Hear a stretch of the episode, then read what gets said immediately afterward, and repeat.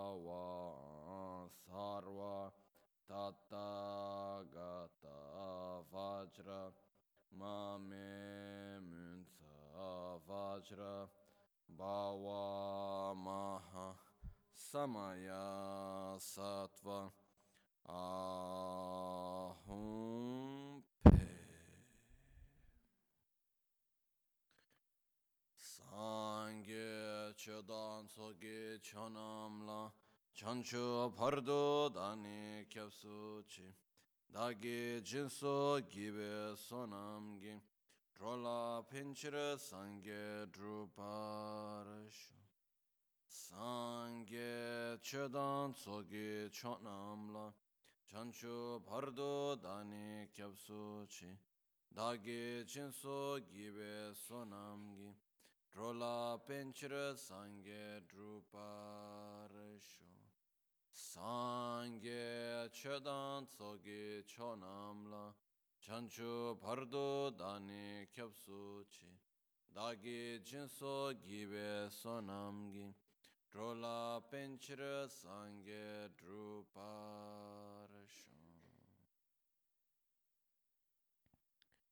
Nel Buddha, nel Dharma e nel Sangha prendo rifugio fino all'illuminazione. Con la pratica della generosità e delle altre perfezioni possa io ottenere lo stato di Buddha per il beneficio di tutti gli esseri senzienti. In Buddha, Dharma and Sangha, I take refuge unto enlightenment. Through the practice of generosity and the other perfections, may I attain Buddhahood for the benefit of all sentient beings.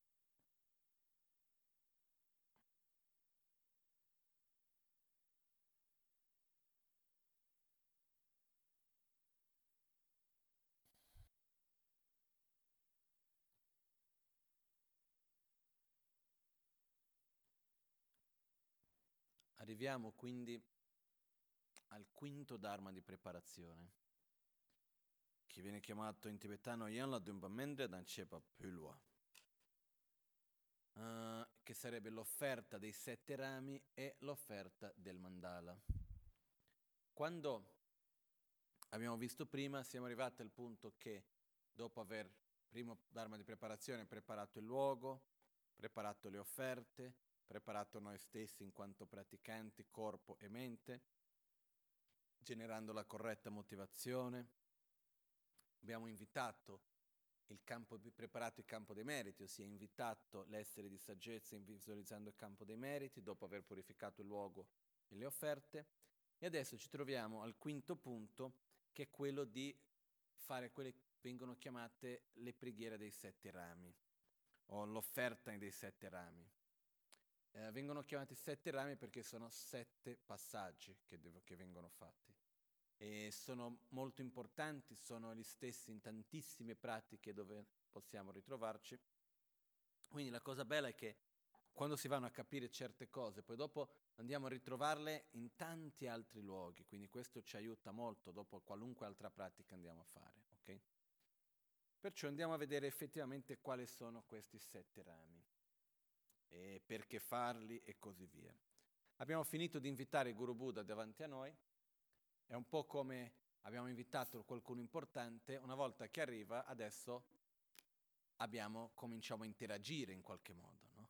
Quindi una volta che abbiamo Guru Buddha, che cosa andiamo a fare?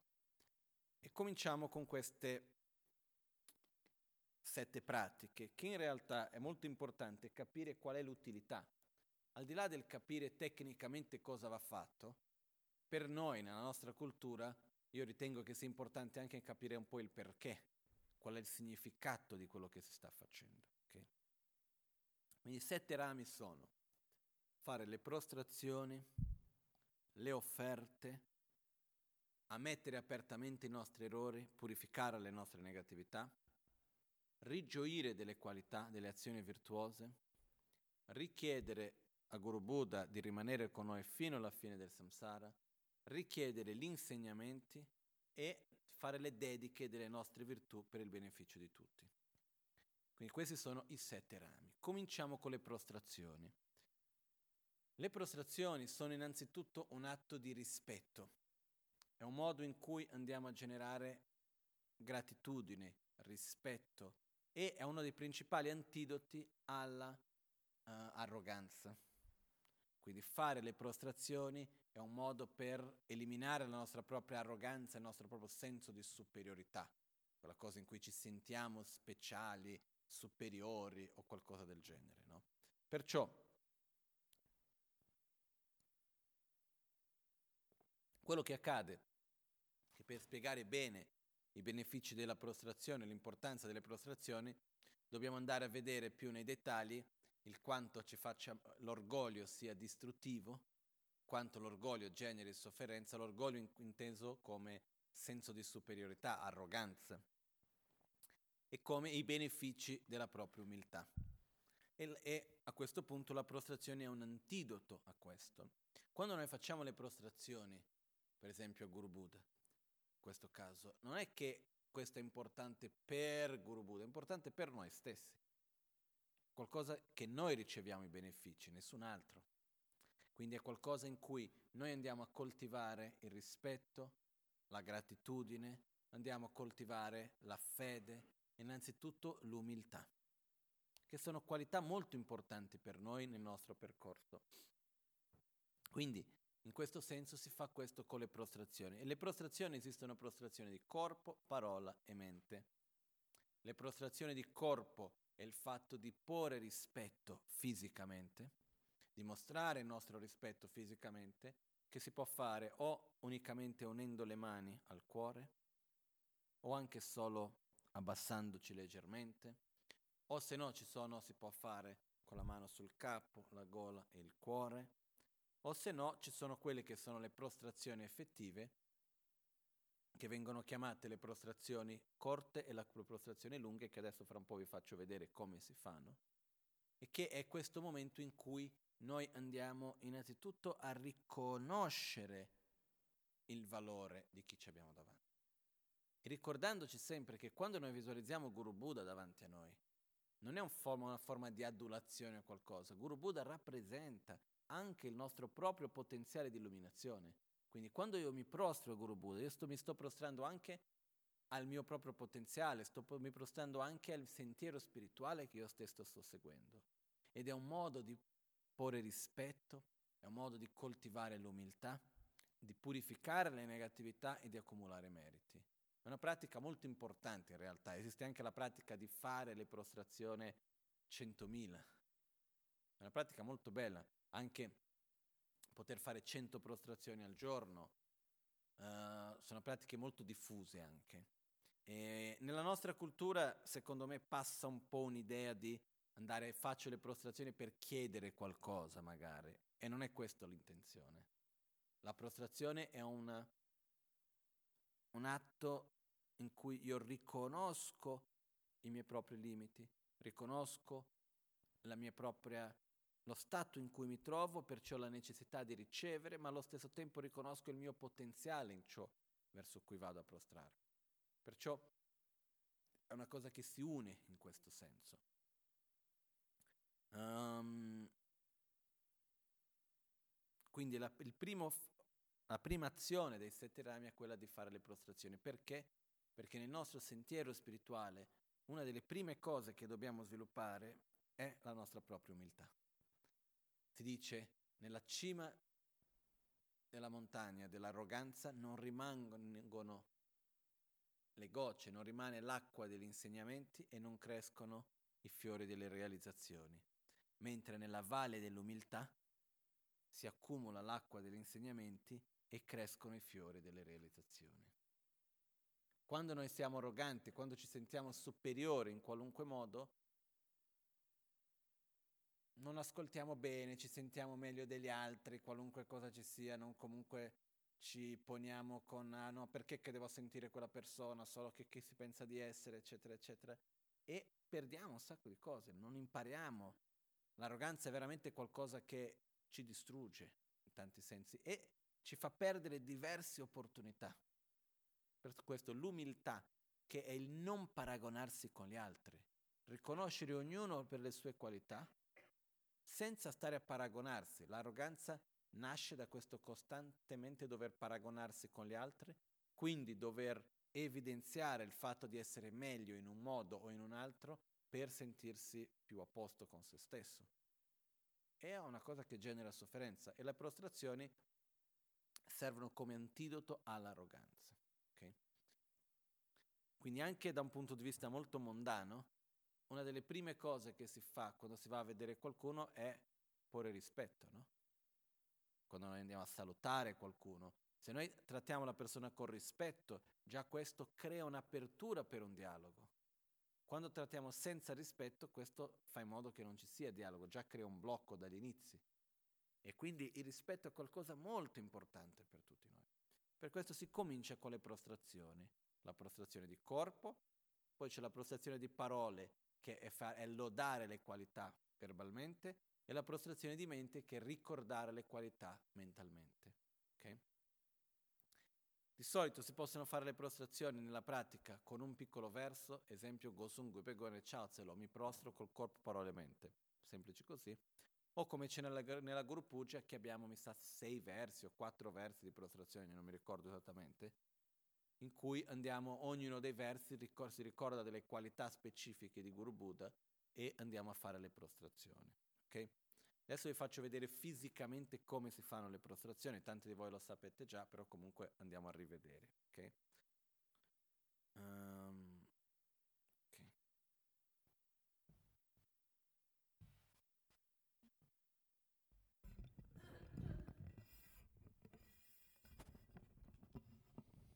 facciamo quando facciamo le prostrazioni, esistono quelle che vengono chiamate le prostrazioni corte e le prostrazioni lunghe, o le prostrazioni mezze prostrazioni complete.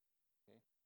Quindi quando facciamo la prostrazione uh, sia una che l'altra, adesso vi faccio vedere com'è, tanto non è molto difficile. Se noi abbiamo di solito come monaco che ha lo zen, che è questo, come si può dire in italiano, questo mantello, quando si fanno le prostrazioni si apre quando si va giù ok? Non si fanno mai le prostrazioni con questo chiuso, con questo per la maggioranza di voi non è un problema. Uh, okay. Perciò, per primo mettiamo la mano sul capo, dove c'è la fontanella, poi sulla fronte, gola, cuore, okay? rappresentando corpo, parola e mente. Quando mettiamo sul capo, sulla fontanella, questo rappresenta in realtà, se vediamo le immagini di Buddha, vediamo che c'è quel cosettino in più, non del colore del cappello, quell'altro pezzettino, quella palina, che viene chiamata Ushnisha, è uno dei simboli del corpo di un Buddha e quindi questo è per creare le cause per poter divenire un Buddha. Questo è uno dei significati. In alto, una volta mi ricordo anche a Sant'Ada Lama facendo gli scherzi quando spiegava questo di non mettere la mano storta se non domani diventa un Buddha con lo storto. Perciò genere si mette la mano sul capo, dove c'è tipo la fontanella sul capo, la fronte, la gola, il cuore, rappresentando corpo, parole, mente. Poi dopo andiamo giù, mani, no, testa, poi torniamo su. Questo, quando facciamo, questa è la prostrazione breve, cosa importante, quando si arriva giù si tocca e si ritorna subito. Se uno vuole stare un po' più fermo, piuttosto aspetta tra una e l'altra. Ma quando si tocca si ritorna subito. Okay? Quindi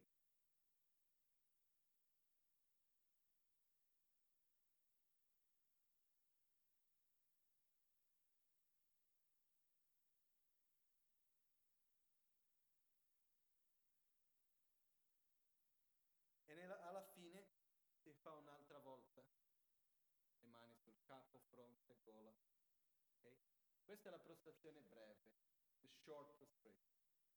Quella lunga è la stessa cosa, poi ci sono alcune variazioni. Eh?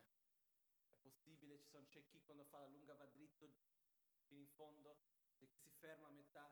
Io vi faccio come il modo più corretto come imparato, poi ho già visto fare in tanti Un'altra cosa importante, quando si fanno le prostrazioni, anche quelle brevi, quando non finisce risale e poi dopo ritorna a farlo. Anche se vedi, diversi, spesso io ho visto in monastero, spessissimo vedevo così, che però nei testi viene detto che è sbagliato, e fare le prostrazioni così.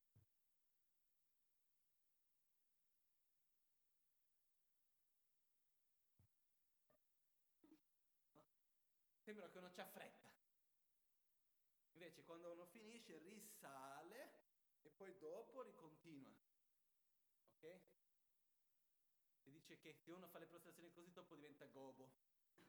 Quindi, ma al di là di queste cose che si possa dire, l'importanza di quando facciamo le prostrazioni con rispetto, ma anche allo stesso tempo con dignità. Quindi uno fa senza fretta di finire, che deve finire in fretta le prostrazioni.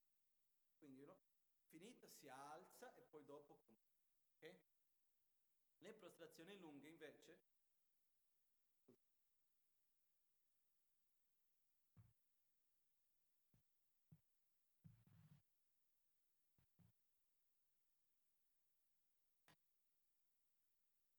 facciamo le prostrazioni lunghe, quando arriviamo in basso, dobbiamo estendere il corpo più possibile, quindi le mani in avanti, i piedi indietro.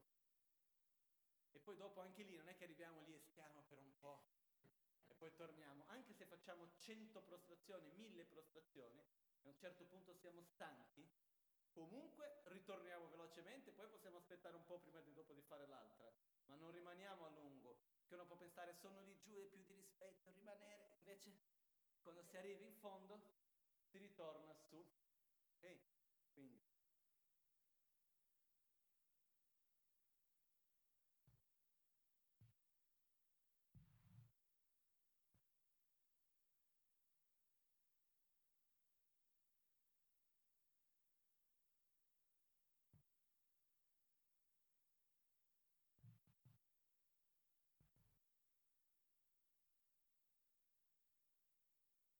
chiaro?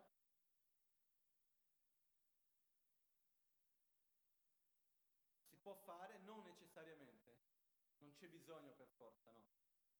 Addirittura c'è anche chi fa le prostrazioni lunghe così, eh.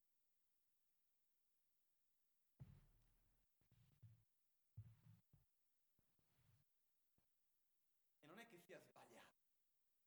Il modo più giusto e come ho imparato io è che si sceglie, si tocca con la testa, poi si va in fondo. Al ritorno, volendo, si può anche toccare con la testa, ma non è necessario.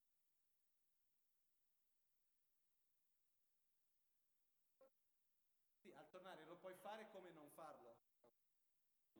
Non è, non è obbligatorio, se lo fai non è che sia un problema. Ok?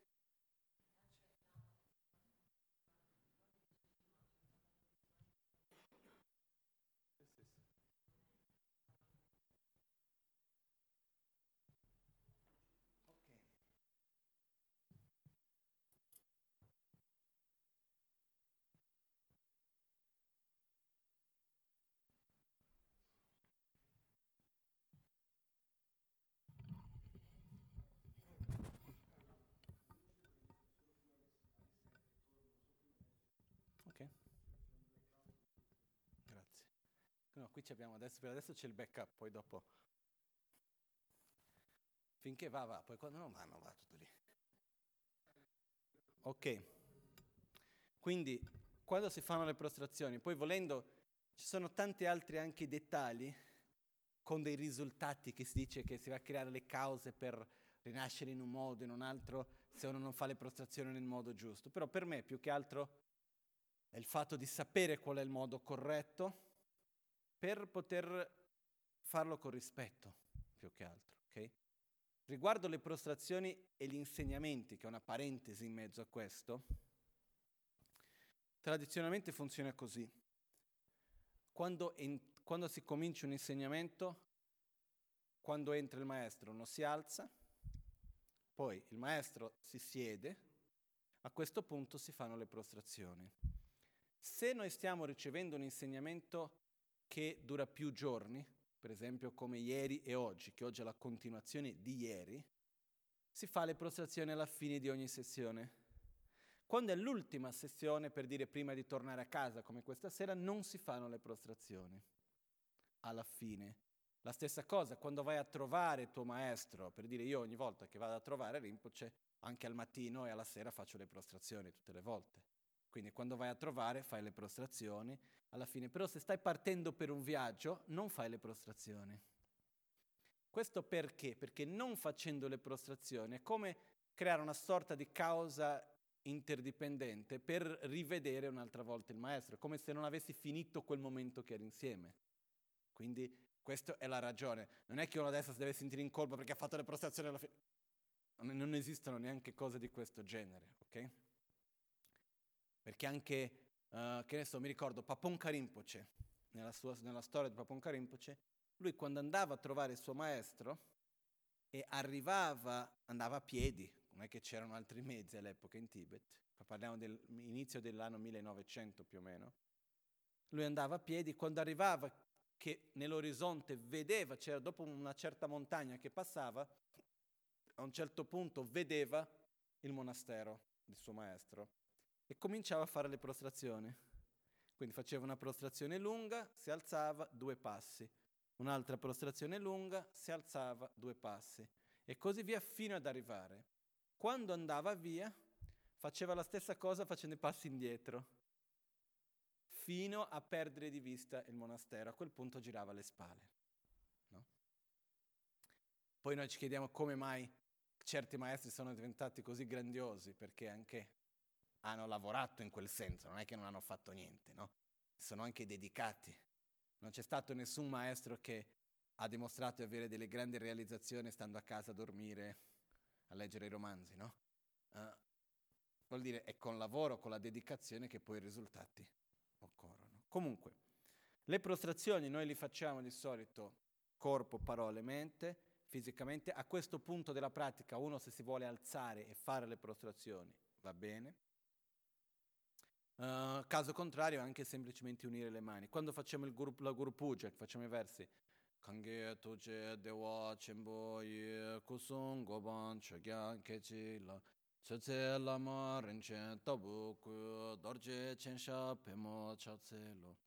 Esiste il mudra delle prostrazioni, che se uno ha la campana, il dorje si fa così. Primo verso si pone il vajra in avanti, Secondo verso si suona la campana.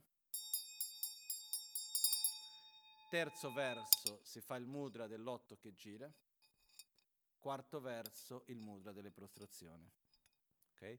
Quindi Kange tuje dewa chenpo yu kusong goban chogyan keche la Soze lama rinchen tabu ku dorje chensha pemo cha zelo rabchan gyalwa kunge yeshe ni Kande chiryan charwe tabke cho Murmi zimbe karge nerowa Kyabgun dambe shabla cha zelo e così via.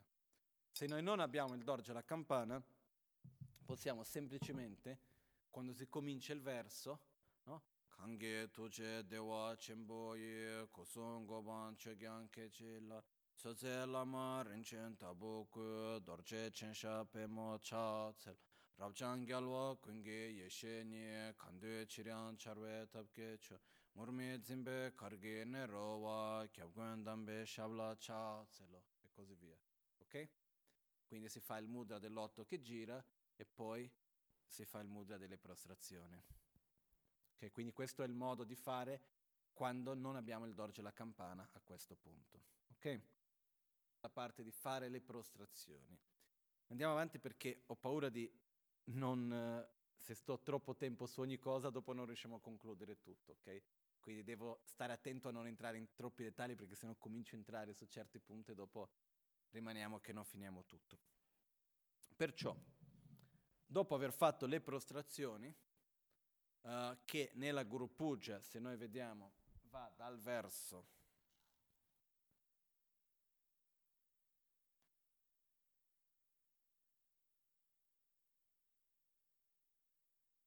18 fino al verso 22, sono, quindi sono 5 versi, che facciamo le prostrazioni.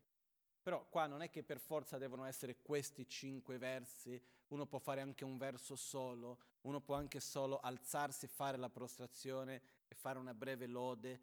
Uh, per esempio il semplice mi prostro, il corpo, parole, mente è già un, una, un modo in cui si fa la lode di parola anche. Okay? Finite le prostrazioni, entriamo nella parte delle offerte. Prima abbiamo preparato le offerte materialmente, poi abbiamo visualizzato e trasformato e purificato le offerte. Dopo di questo andiamo alla parte di fare le offerte, quindi abbiamo prima cucinato, adesso dobbiamo dare, dobbiamo dare da mangiare. È un po' questo, per dire la metafora, se andiamo a prenderla in questo modo. Quindi adesso cominciamo la parte delle offerte.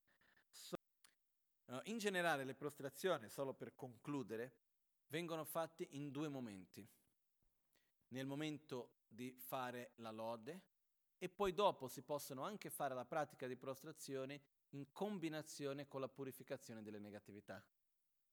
Quindi questa è una pratica diversa, se la prostrazione si fa nello stesso modo, però l'attitudine è un po' diversa, ok? Solo per dire che ci sono questi due momenti, se uno vuole fare per esempio il ritiro di prostrazione, comincia la Guru Puja, può fare in due momenti le prostrazioni, questo è uno, quindi a questo punto si alza e rimane a fare prostrazioni finché non ha finito, poi si siede e conclude il resto della pratica. O se no, poi dopo nella parte della purificazione della negatività anche, dove di solito viene fatto a quel punto lì, principalmente quando uno fa ritiro di prostrazione. Quindi cominciamo dopo di questo la parte delle offerte. Ci sono tanti, tantissimi tipi di offerte diverse, però in generale eh, le offerte vengono divise principalmente tra offerte esterne, interne, segrete, di vacuità. Okay? Poi ci sono quelle che vengono chiamate le offerte supreme, le offerte non supreme uh, e così via. Ci sono diversi tipi di offerte. Comunque, prima di tutto, perché fare offerte? Per accumulare energia virtuosa, energia positiva, karma positivo, sonam, pugna, quello che accade è che è dando agli altri. Quando io do qualcosa a qualcuno che ha lo stesso sviluppo spirituale mio o inferiore, è un atto di generosità ed è una parte importante della pratica. Quando io dono qualcosa a qualcuno che ha uno sviluppo spirituale superiore al mio, è un'offerta. Okay? Quindi noi facciamo le offerte che a uno è un modo di accumulare energia virtuosa, due è un modo di coltivare il rispetto e la gratitudine la gratitudine è una qualità estremamente importante da coltivare e generare. È una delle basi per la gioia. Senza gratitudine difficilmente riusciamo a aver gioia. Quindi da questo punto di vista è un'altra qualità molto importante che dobbiamo sviluppare, che è quindi questa gratitudine. Fare le offerte ci aiuta a coltivare la gratitudine. Okay? Quindi facendo le offerte andiamo a coltivare in questo senso la gratitudine. Quando facciamo le offerte è qualcosa che, innanzitutto le pratiche dei sette rami, è qualcosa che va fatta ogni giorno. Non solo recitato, ma fare le prostrazioni, porre rispetto, fare le offerte. Una cosa è fare le offerte, l'altra cosa è recitare il verso delle offerte. Il verso ci aiuta a ricordare quello che dobbiamo fare, però sono due cose diverse. No? Quindi il secondo ramo è quello di fare le offerte. Quando facciamo le offerte a Guru Buddha davanti a noi, quello che succede è che dal momento in cui io vado a condividere qualcosa che ho, vado a offrire qualcosa, innanzitutto vuol dire che io possiedo qualcosa. Secondo vuol dire che c'è una ragione, c'è un'importanza davanti a me, quindi ho, ho ricevuto qualcosa, c'è un valore, tu hai un valore per me, per quello che io ti dono qualcosa. E più è il valore che noi diamo a qualcosa, più riusciamo a usarlo, a metterlo in pratica e così via. Più io riesco a valorizzare gli insegnamenti, più riuscirò a metterli in pratica. Più io prendo gli insegnamenti per scontato, meno riuscirò a metterli in pratica. Perché quello che succede purtroppo, spesso riusciamo a valorizzare le cose quando vengono a mancare. Questa è una cosa generalizzata che abbiamo tutti. Perciò fare le offerte è un modo di valorizzare, di ricordarci la preziosità di quello che noi abbiamo. E questo va coltivato. Quando noi facciamo le offerte qui, cominciamo a fare le offerte esterne. Offerte esterne sono gli oggetti dei cinque sensi. Quindi abbiamo uh, luce, forme, belle forme, offriamo uh, cibo, acqua, incenso, musica, eccetera, gli oggetti dei cinque sensi. E offriamo il meglio. Quando facciamo questa offerta, noi siamo qui, Guru Buddha davanti a noi, mentre facciamo le offerte visualizziamo che dal nostro cuore si emanano delle divinità delle offerte. Okay? Di solito quando facciamo questo cominciamo che con la mano sinistra in avanti e la destra dietro, facciamo così, no? E poi dopo facciamo il mudra dell'otto che gira e immaginiamo che quando schiocchiamo le dita, a quel punto si apre dal nostro cuore, si emanano queste divinità delle offerte, che vanno verso Guru Buddha e gli portano le offerte d'acqua da bere, poi la seconda offerta acqua per lavare i piedi, fiori, incenso, luce, profumo, cibo e musica. Finito, si chiude. Okay. Nella Guru le offerte sono un po' diverse. Noi abbiamo nella Guru abbiamo 10 offerte, non 8. Okay? Perché sono acqua da bere, acqua per lavare i piedi, acqua da rinfrescare e uh, acqua che in realtà non è proprio solo acqua, ma è acqua per rinfrescare la bocca e viene rappresentato è un filo interdentale. Oh, all'epoca di Buddha c'erano i fili interdentali, che devo dire? È così che rappresenta, perché perché si fa questo mudra? No? Acqua da bere, si dà l'acqua da bere. Acqua per lavare i piedi, la mano sinistra rappresenta il piede che si viene lanciata l'acqua. Okay? Poi noi abbiamo uh, Argam, Padiam, Enzamana, Trokyanam. Il terzo sarebbe che si fa così, è come se si prende un filo in mano e si tira il filo, che rappresenta proprio il filo interdentale, più o meno per la, pulire i denti. E poi dopo ci sarebbe l'acqua per rinfrescare, che è come se uno mettesse un pochettino la mano in acqua e fa, spruzzassi l'acqua, no? Quindi al caldo, dove c'è, fa caldo per spruzzare l'acqua, si chiama Trokyanam. Quindi abbiamo Argam, Padiam, Enzamana Trokyanam. Questi sono i nomi in sanscrito di queste offerte. Sì, sì, sì, è una trad- tradizione indiana. Perciò nella Guru Puja si parla di quattro offerte d'acqua, per questo che ci sono queste quattro offerte d'acqua. Poi abbiamo l'offerta di fiore, quindi è come uno sbocciare di un fiore, incenso, e qua viene la differenza, perché quando si fanno le offerte le divinità che portano le offerte possono avere o due braccia o quattro braccia. Okay? I mudra come li stiamo facendo adesso è a secondo il, il Tantra superiore, il Anuttara Yoga Tantra, dove le divinità delle offerte hanno quattro braccia. Quindi per esempio l'incenso viene fatto questo mudra che rappresenta mettere l'incenso in polvere nel, re, nel contenitore con le braccia che c'è sotto. Quindi sono due mani sotto che tengono il contenitore delle braccia e le mani di sopra che mettono l'incenso in polvere. Quando si fa l'offerta visualizzando le divinità con due braccia, si fa questo mudra per l'incenso, rappresentando tante bacchette di incenso insieme. Okay? Quindi il mudra dipende un po' dalla visualizzazione in questo senso. Quindi, come abbiamo visto, cambia un po' alcuni mudra a secondo se stiamo parlando di una pratica del yoga tantra superiore o inferiore, quindi se le divinità che fanno le offerte hanno due braccia o quattro. La cosa importante è visualizzare, immaginare che stiamo facendo le offerte. Ogni volta che facciamo le offerte, Guru Buddha riceve, si soddisfa delle offerte che facciamo, poi ritorna e riassorbe al nostro cuore la divinità delle offerte. Quindi quando recitiamo i versi un po' velocemente, di solito apriamo e visualizziamo una divinità dopo l'altra che porta le offerte a Guru Buddha. Okay?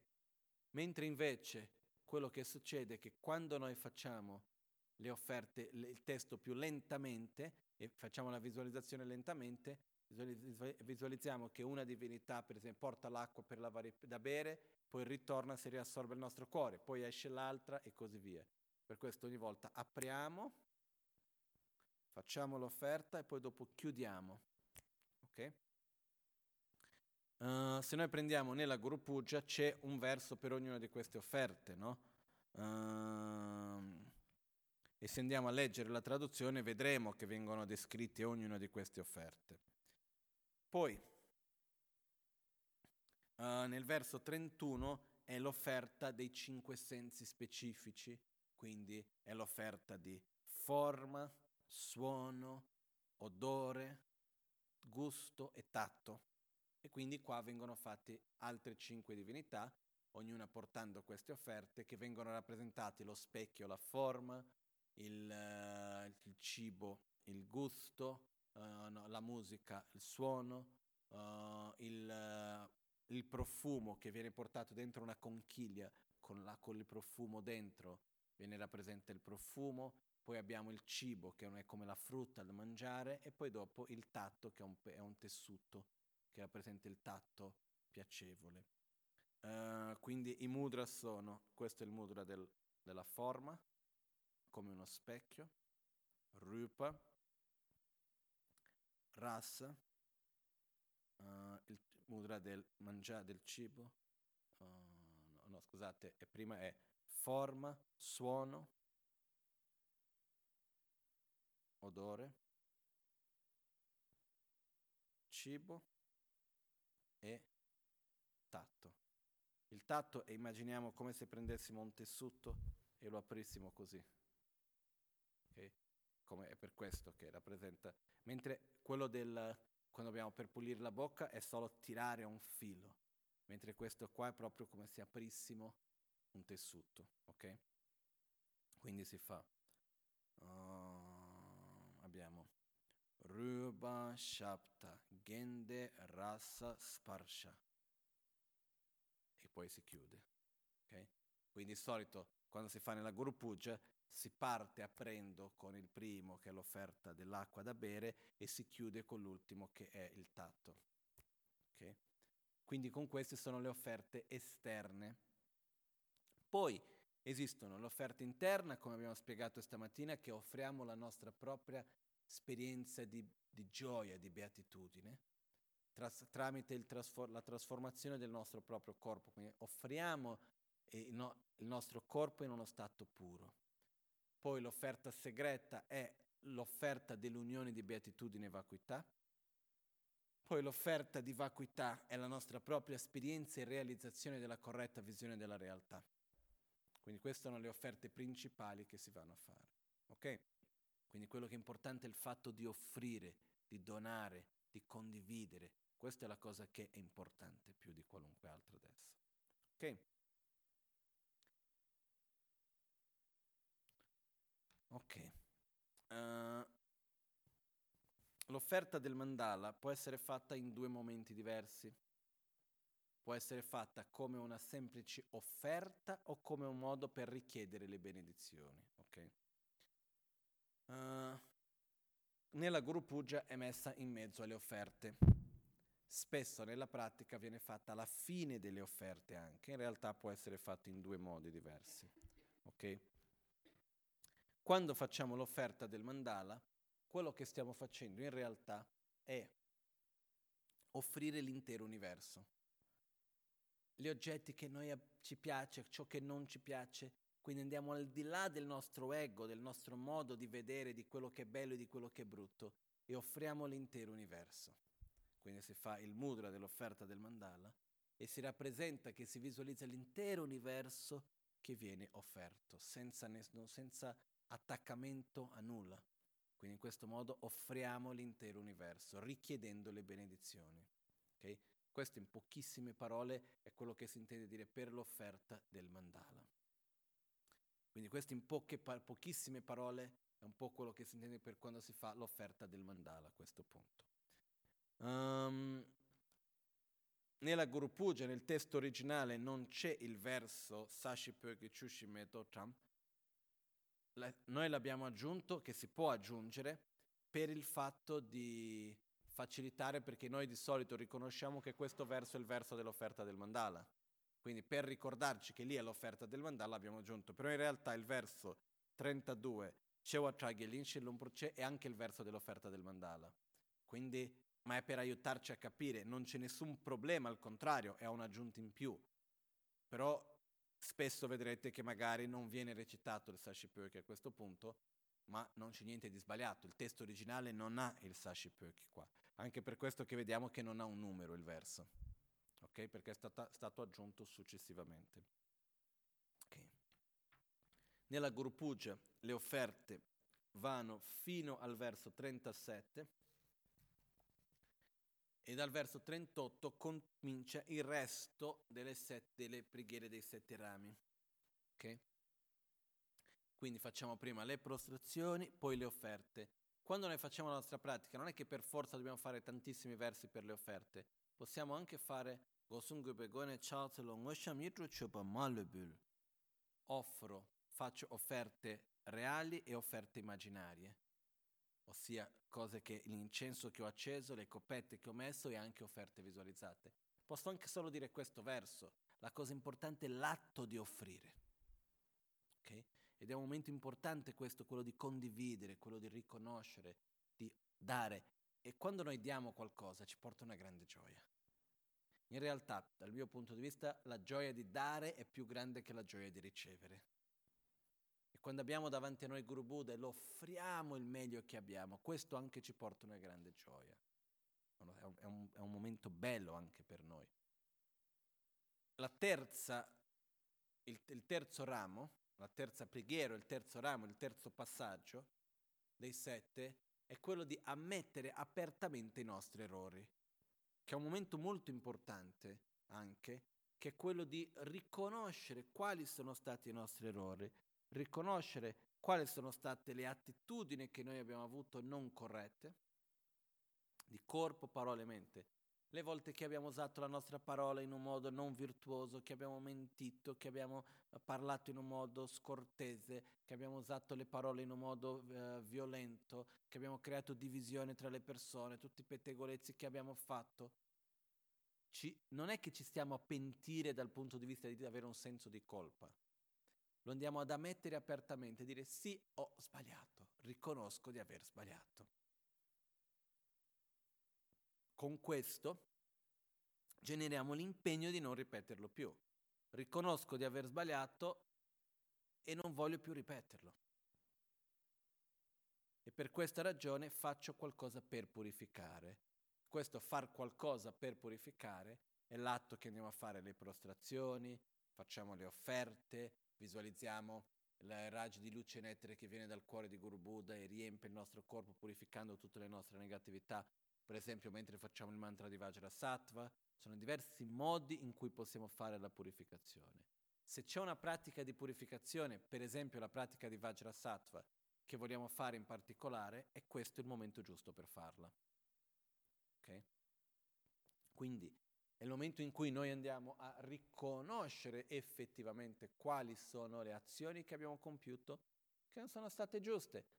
E non dobbiamo avere senso di colpa, perché non è che sapevamo. Perché facciamo le stupidate? Abbiamo mai fatto qualcosa di sbagliato? Qualche stupidata abbiamo fatto nella vita? Io sì, voi saprete per voi stessi. Quello che succede che cos'è? Perché facciamo cose stupide? Siamo ignoranti, giusto? Perché la propria parola cose stupide vuol dire che siamo stupidi, stupido vuol dire essere ignoranti, no? Ma se io ignorante vuol dire non sapere, io, voglio, io ogni momento faccio il meglio per la mia propria felicità, guidato dalla mia propria ignoranza, e faccio cose stupide, faccio sbagli. E va bene, nel senso che fa parte del mio percorso sbagliare. Il problema è stare a ripetere gli stessi sbagli una volta che ho visto che sono sbagli. Lì devo stare più attento, a non ripeterli più. Ma non è che devo stare lì a incolparmi.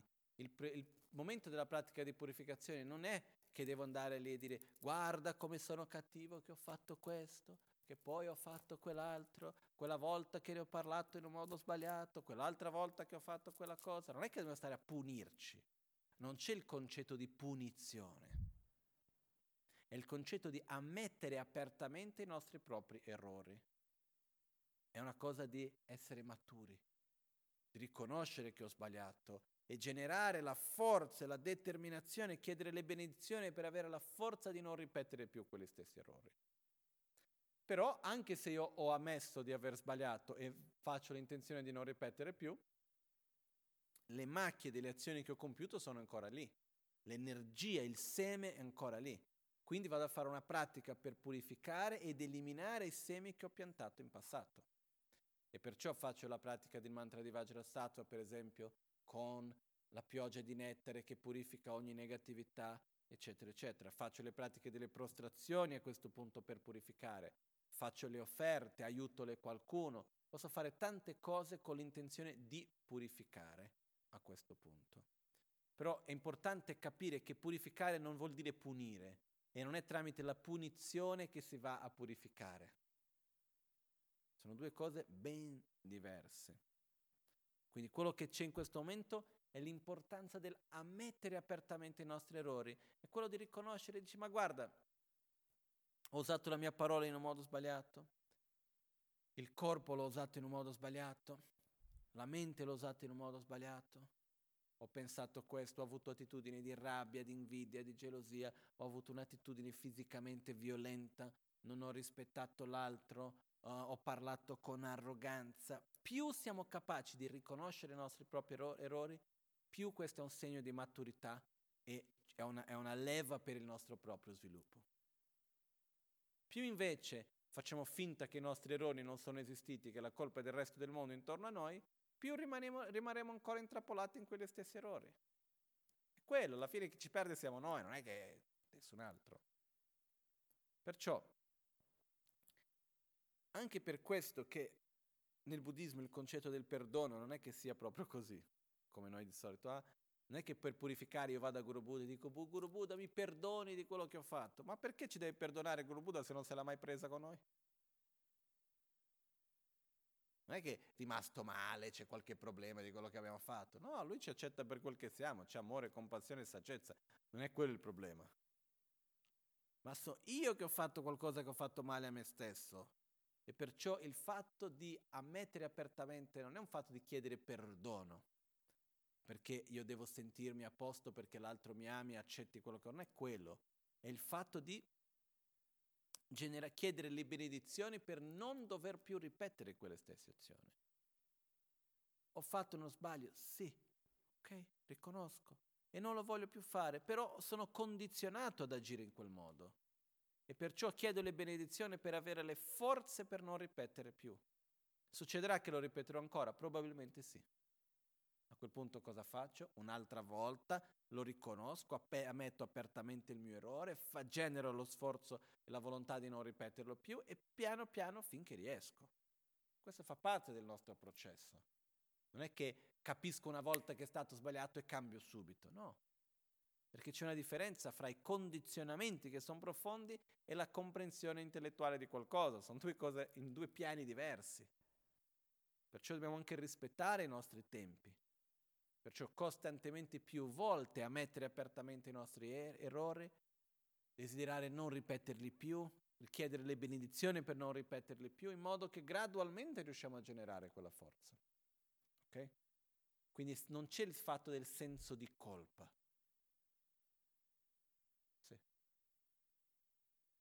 Esiste un'enorme differenza fra i condizionamenti che noi abbiamo e la comprensione intellettuale di ciò che è giusto o sbagliato.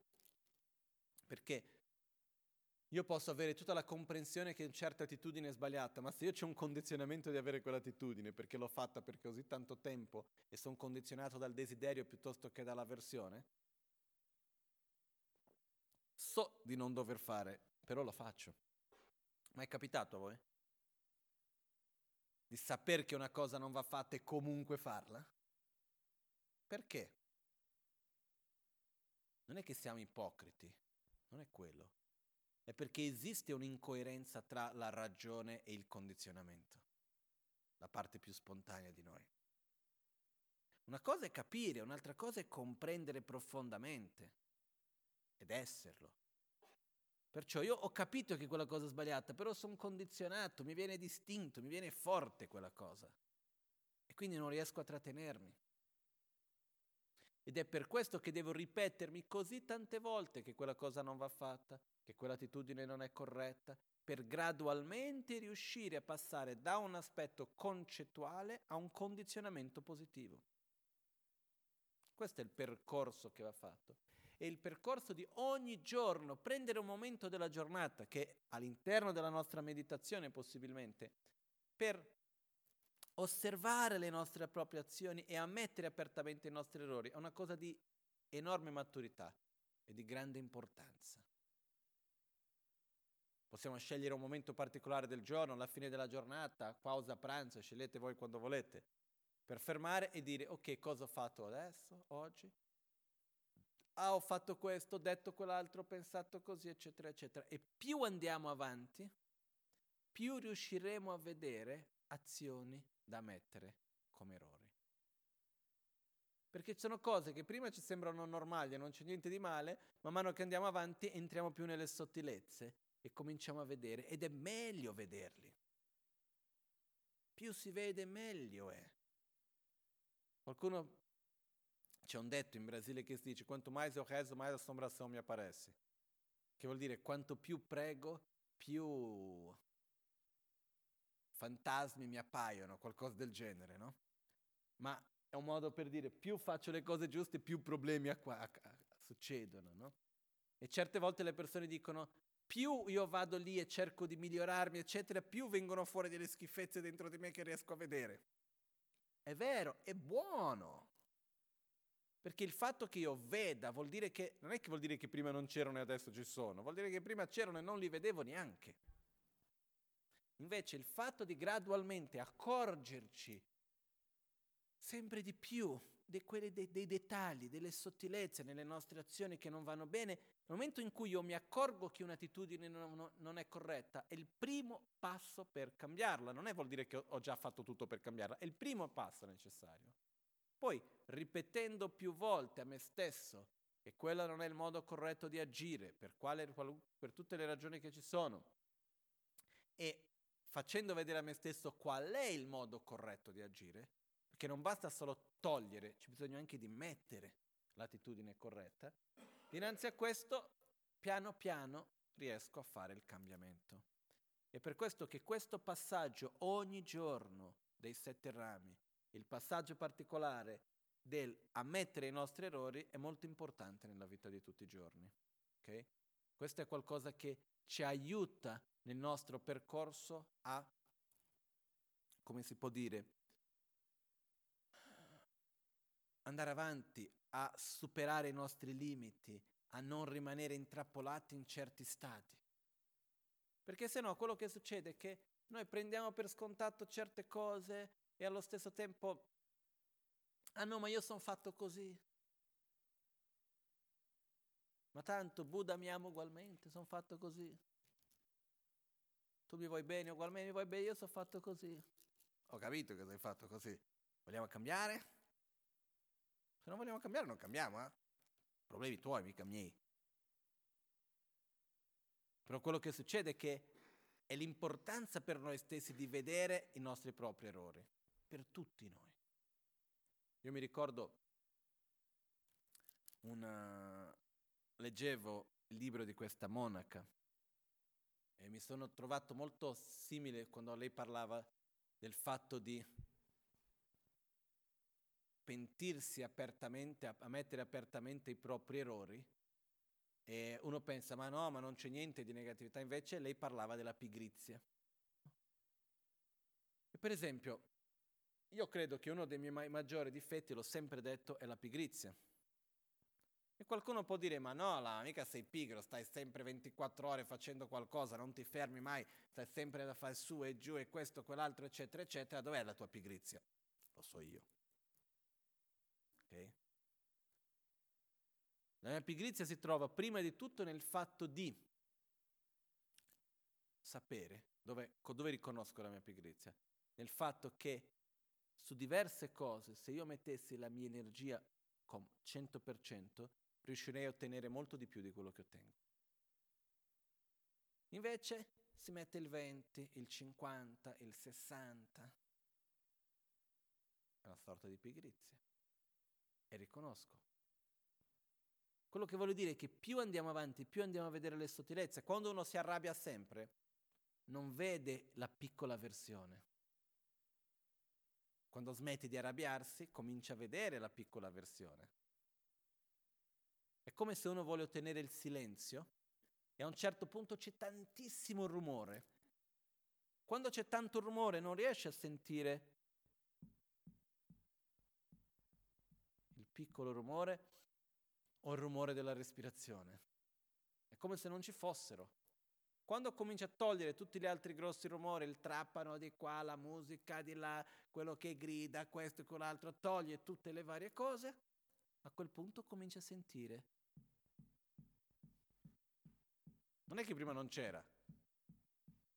C'era, però non lo vedevamo. Perché? Perché c'era qualcosa molto più forte. Nello stesso modo dentro di noi, quando uno si arrabbia sempre, quando riesce a cominciare a non arrabbiarsi più, comincia a vedere la versione che appare in altri modi, eccetera, eccetera. Ed è un processo bellissimo quello di riconoscere i nostri errori, quello di riconoscere i nostri limiti, quello di riconoscere le nostre attitudini che non fanno bene a noi stessi e agli altri. E perciò ammetterlo apertamente è un'attitudine di maturità. E con l'intenzione di non ripeterlo più, ed è quello che andiamo a fare a questo punto della pratica, che sarebbe nella Guru Puja in particolare il verso numero 35. Ok? Quindi compiere errori, fare delle azioni non virtuose, fa parte della nostra ignoranza. Per modo di dire, non c'è niente di male in fare azioni non virtuose. Il problema è non ammetterli e stare a puntare il dito addosso agli altri dicendo che la colpa è loro, proprie, della nostra propria condotta, delle nostre proprie azioni. Okay? Quindi ammettere le nostre azioni è qualcosa di estremamente importante in questo senso. Ok? Bene. Dopo di questo andiamo al prossimo uh, dei sette rami, che è, di, è l'atto di rigioire. Rigioire, io adesso vi chiedo scusa nel senso di sto andando un pochettino veloce perché se no non avremo il tempo per concludere tutti. Poi avremo tante altre occasioni per ripassare su ognuno di questi punti perché tanto è qualcosa che si rifanno tante volte.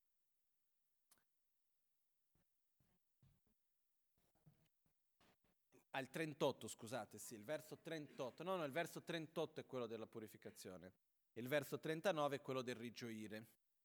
Quindi il prossimo passo è quello di rigioire.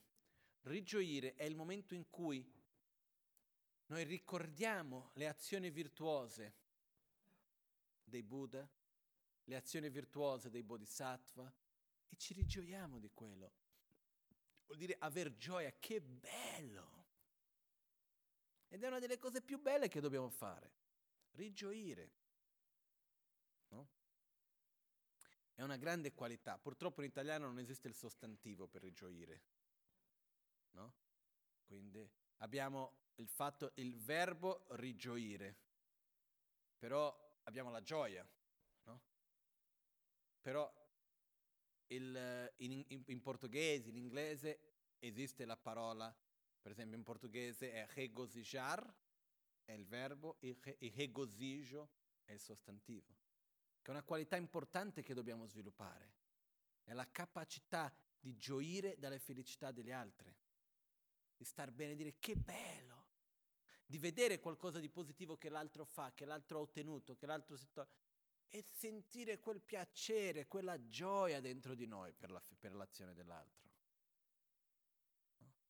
Ci manca? Eh?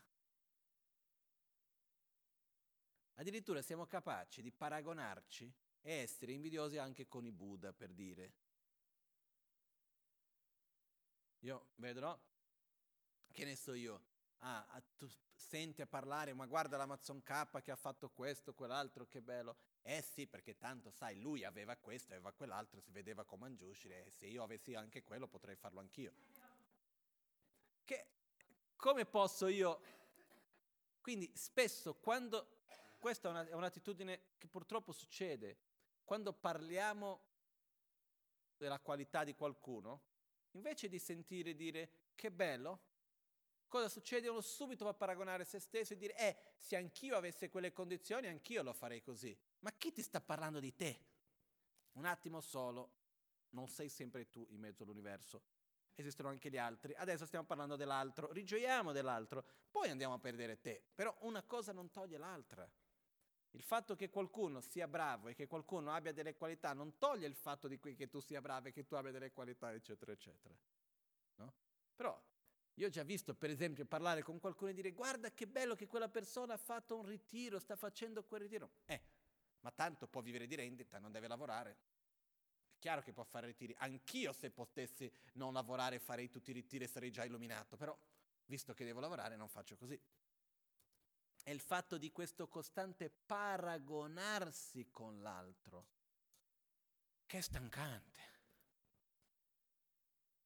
Perciò il fatto per poter rigioire bene dobbiamo smettere di paragonarci con gli altri e sviluppare questo amore e allo stesso tempo questo è il fatto di vedere la qualità dell'altro e dire che bello.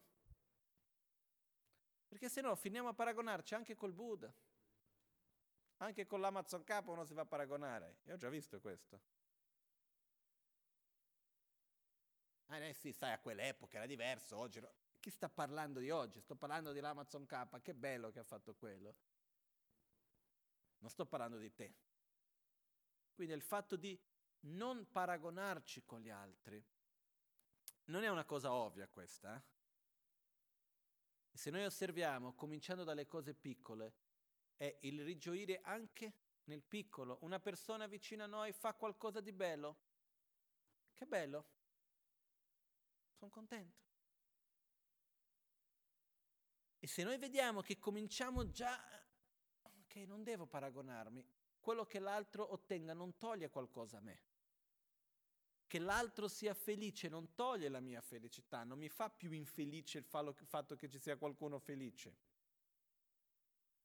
Quindi in realtà dovremo riuscire a rigioire anche del nostro nemico, per modo di dire. Perché? Perché io non ho bisogno di paragonarmi con lui.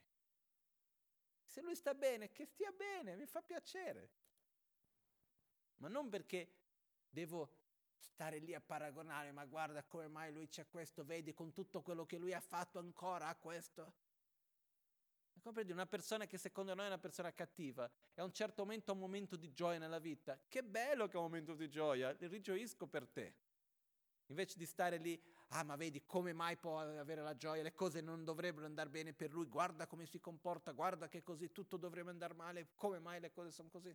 Rilassiamoci un po'. Se una persona fa qualcosa di positivo, se una per- persona ottiene qualcosa di positivo, buono, no? Perciò quello che succede è che rigioire, essere felice per la felicità dell'altro, ed è una delle basi per la nostra felicità questa. È, uno, è una delle condizioni necessarie per poter essere felice. È saper rigioire. Rigioire di quello che gli, altri, gli esseri superiori a noi fanno. Rigioire di quello che gli altri come noi fanno. Rigioire di quelli che inferiori a noi fanno e rigioire di, delle nostre proprie azioni.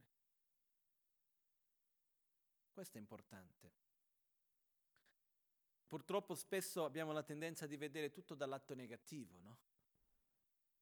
Di partire, ah ma sì, questo è così, quell'altra cosa è così, manca questo. Quando c'è qualcosa di molto bello, dopo poco ci abituiamo col bello e cominciamo a cercare difetti. È un'abitudine, però è un'abitudine che genera sofferenza. Quindi una delle cose che Buddha ci dice di fare è di ogni giorno rigioire. Rigioire delle azioni dei Buddha, rigioire delle azioni dei Bodhisattva, rigioire delle azioni degli esseri umani, delle persone che ci stanno intorno, dei nostri familiari, dei nostri amici, rigioire di ogni azione virtuosa. Questa è una delle cose importanti che dobbiamo fare. Okay. Quindi rigioiamo nel Guru Puja nel verso 39, però la cosa più importante è ogni giorno avere questa attitudine di rigioire. Non è il fatto di recitare un versetto, quello serve per ricordarci di rigioire. Ok? Finito questo, abbiamo gli ultimi tre dei sette rami. Gli ultimi tre dei sette rami sono uh, richiedere gli insegnamenti, richiedere che Guru Buddha rimanga con noi fino alla fine del samsara e dedicare i nostri meriti per l'illuminazione di tutti gli esseri. Facciamo questo adesso brevemente Chiediamo gli insegnamenti perché si dice che senza fare la richiesta non creiamo le cause per poter ottenere il risultato. Quindi anche quando si parla degli insegnamenti dobbiamo richiederli perché è facendo la richiesta che creiamo le cause per poter ottenerli.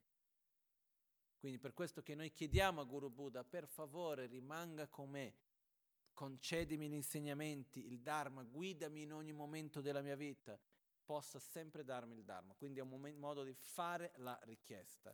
Perché si dice che se noi non facciamo la richiesta non creiamo le cause da parte nostra per poter ricevere. Quindi questa è l'importanza di fare la richiesta. Nella visualizzazione si può visualizzare che si offre a Guru Buddha una ruota del Dharma, richiedendo gli insegnamenti. Quindi questo è un altro momento importante che è quello quindi di richiedere gli insegnamenti. Okay? E questo lo possiamo fare sia formalmente, in generale se, vogli, se c'è un tipo di insegnamento particolare che vogliamo ri- ricevere, si può andare dal nostro maestro e chiedere quell'insegnamento e anche facciamo questa richiesta a livello più formale quando si fanno per esempio le offerte delle pugie di lunga vita. E quello è il momento in cui formalmente andiamo a chiedere gli insegnamenti e, richiedere di rimanere a lungo che è il sesto dei sette rami, la richiesta al Guru Buddha di rimanere con noi fino alla fine del samsara. Questo non è fatto perché se noi non facciamo la richiesta Guru Buddha non ci vuole aiutare e se ne va, non è quello, ma è il fatto che dipende da noi stessi creare le cause affinché rimanga. E per questo che noi facciamo la richiesta, chiediamo per favore Guru Buddha rimanga come fino alla fine del samsara. Abbi una lunga vita, questo è il nostro guru in particolare, rimane con noi, guidaci perché ho bisogno di te, che tu mi guidi, che tu mi insegni, che tu mi dia il Dharma, per questo ti prego di rimanere con me fino alla fine del samsara. Questa tradizione di richiesta nasce nell'epoca di Buddha, in cui alla fine della vita di Buddha, Buddha andò da suo principale attendente, che era Ananda, e gli disse, Sai Ananda, un Buddha, se volesse e gli fosse richiesto, potrebbe anche vivere decine di migliaia d'anni. E Ananda ha detto che bello. Buddha aveva 80 anni all'epoca. Dopo di un po' Buddha ritornò e disse, Ananda, senti bene, un Buddha, se volessi e se gli fosse richiesto, potrebbe vivere anche decine di migliaia d'anni. E Ananda, wow, che bello. Ananda, ascolta bene, guarda bene, un Buddha, se volessi, e innanzitutto se gli fosse richiesto, potrebbe vivere anche decine di migliaia d'anni. E Ananda, che meraviglia, che cosa bella. E non ha detto una parola in più non ha capito. E poco tempo dopo Buddha è morto. Quindi il giorno dopo che Buddha è morto c'era un discepolo di Buddha che fisicamente si assomigliava tantissimo a Buddha. E per questo non viveva più nella comunità insieme perché faceva un po' di confusione. E quindi andò a vivere, lui aveva già delle grandi realizzazioni, andò a vivere nelle caverne della Birmania. E quando Buddha ha lasciato il corpo, entrò in paranirvana, morì, è tornato a Kushinagara al nord dell'India dove Buddha era morto. No? È tornato lì, è stato lui quello che ha gestito un po' cosa fare, come organizziamo le cose dopo, eccetera, eccetera, gli insegnamenti, le comunità monastiche, è stato lui che ha gestito un po' le cose, adesso non mi ricordo il suo nome. E lui ha sgridato Ananda tantissimo. Ananda è stato proprio bastonato, per modo di dire, perché ha detto, Buddha te l'ha detto e tu non hai capito. Ma dov'eri con la testa? Come mai che non... E quindi da quel momento in poi si cominciò a fare la tradizione di richiedere di rimanere a lungo, proprio perché si crea questa interdipendenza positiva. Poi a quel momento tutti i principali discepoli di Buddha si sono ra- raggruppati, quelli che avevano ottenuto una certa realizzazione che, in cui si apre completamente la memoria delle nostre vite e innanzitutto la memoria di tutto ciò che abbiamo ascoltato. Come accedere a ogni memoria che abbiamo, perché tutto ciò che noi vediamo, sperimentiamo, lascia un'impronta in noi. Siamo noi che non siamo capaci, capaci di accedere. Come certe volte può succedere che qualcosa sappiamo ma non ci ricordiamo e in un altro momento lo ricordiamo? Sì, questo che cosa vuol dire? Che l'informazione c'è, siamo noi che non siamo capaci di accedere. Perciò si dice che tutto ciò che ascoltiamo nella nostra vita rimane nella nostra mente, siamo noi che non siamo capaci di accederli. E quindi c'è questa realizzazione in cui uno impara ad accedere a tutti questi dati, tutte queste informazioni. E quindi eh, i discepoli di Buddha che avevano ottenuto queste realizzazioni si sono messi insieme per ricordare tutte le parole di Buddha e trascriverli letteralmente quelle parole che Buddha aveva detto. Però c'erano tanti insegnamenti che chi ha ascoltato, l'unico che era stato presente di loro era Ananda. E Ananda non aveva queste realizzazioni. Quindi erano 400 e qualcosa, quelli che avevano la realizzazione, Ananda non aveva ancora, sono stati tutti, tutti lì a dire, dai Ananda, andiamo a meditare, dai, facciamo, forza. E l'hanno aiutato, spinto, spinto, spinto, finché Ananda è riuscito a ottenere queste realizzazioni e hanno completato tutti i sutra di Buddha, tutte le trascrizioni dei suoi insegnamenti. In quel momento hanno preso il mantello giallo di ogni monaco, li hanno messo sopra 500 di questi, hanno fatto un trono e ognuno veniva, si sedeva sul trono e diceva, così un giorno udì. Mi trovavo in questo luogo, così, così, così, con Buddha, c'era questo discepolo, quello, questo ha fatto questa domanda, Buddha ha risposto così, eccetera, eccetera, no? Come se avessero registrato il momento e dopo lo raccontavano. Per questo se noi prendiamo i vari sutra di Buddha, cominciano tu- tutti Dike Daki Töpa Tuchikra, così un giorno udì. Così era, mi trovavo in quel luogo, era così così, e c'era presente questo, quello, quell'altro, e Buddha disse questo, l'altro ha risposto così, eccetera, eccetera. Tutti i sutra di Buddha avvengono in questo modo, no? Comunque, da lì parte la tradizione di richiedere la lunga vita. Per favore, rimanga con noi. Ed è questa richiesta che facciamo nei sette rami. Per creare le condizioni, le cause per poter rimanere insieme a lungo. Dopodiché facciamo le dediche finali. L'ultimo dei sette rami è un altro molto importante, che è quello in cui andiamo a fare le dediche delle, delle azioni virtuose che abbiamo compiuto. Fino adesso a questo punto, facendo le offerte, facendo le uh, prostrazioni, dopo mettendo le nostre negatività, rigioendo e così via, abbiamo accumulato virtù, abbiamo accumulato energia positiva. Invece di tenerla solo per noi, noi andiamo a dedicare, a direzionare questa energia positiva che abbiamo accumulato, queste azioni virtuose, per il beneficio di tutti gli esseri.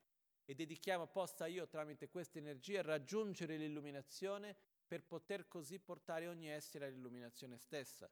Possiamo fare tante dediche diverse, dedico alla lunga vita dei maestri, dedico alla lunga vita degli insegnamenti, dedico che ogni essere possa raggiungere uno stato di amore e compassione. Sono mille tipi di dediche che possiamo fare. Quindi con le dediche concludiamo i sette rami. ok? E questo abbiamo qua il verso 40 in cui chiediamo l'insegnamento, il 41 in cui chiediamo a Guru Buddha di rimanere fino alla fine del samsara e il 42 in cui facciamo le dediche. Ok?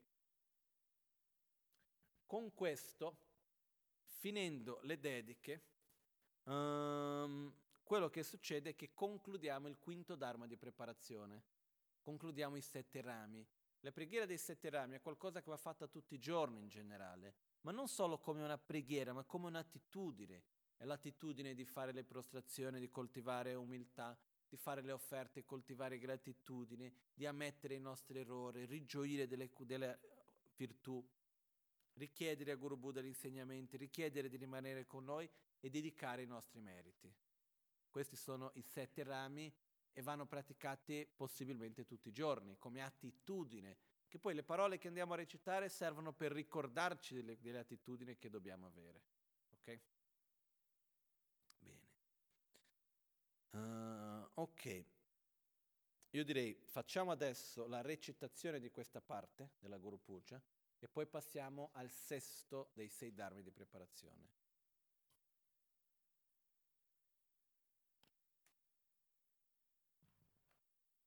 Verso delle prostrazioni verso 18.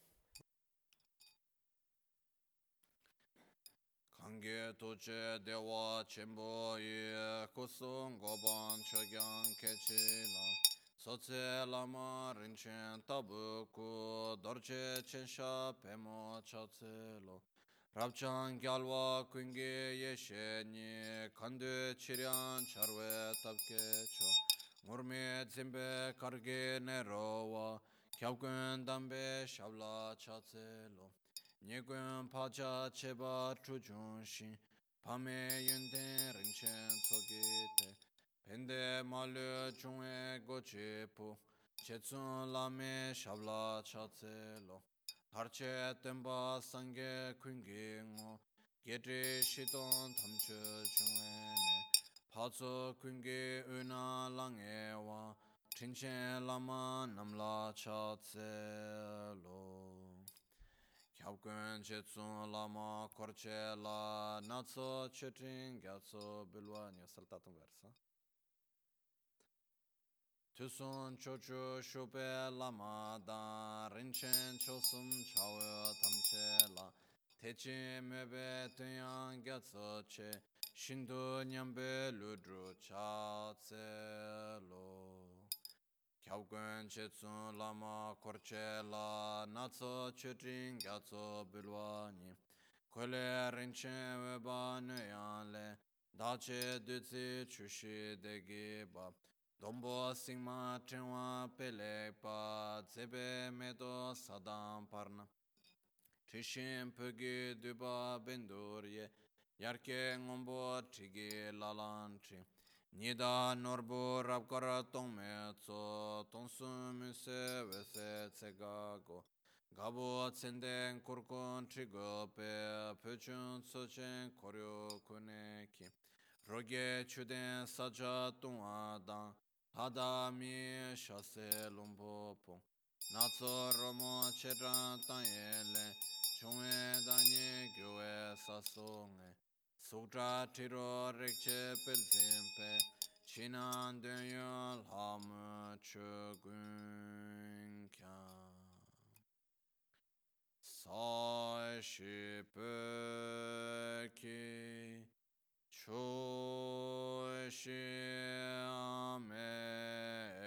To Chan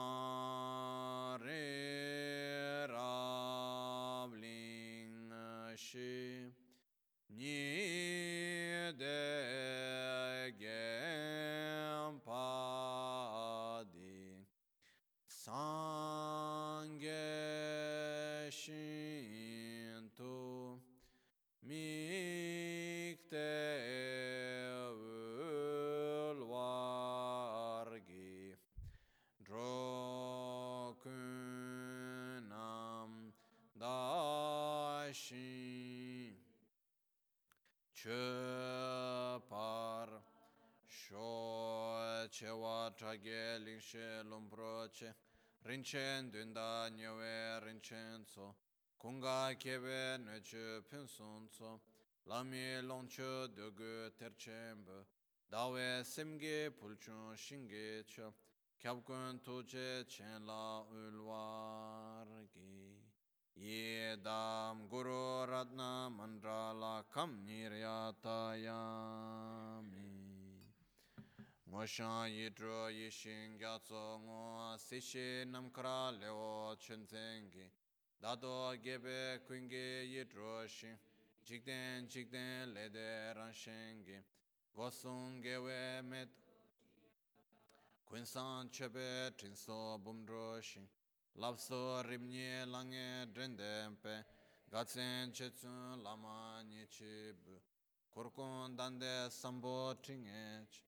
roge pelzin geche tungwa. Chakyo ngadan droma ngal. Jandem barwe dutsi gyatso chu. Yinwo latso palzin truchun shin debe gyuze lage ludrama. Shinge ngake lenge ponyetso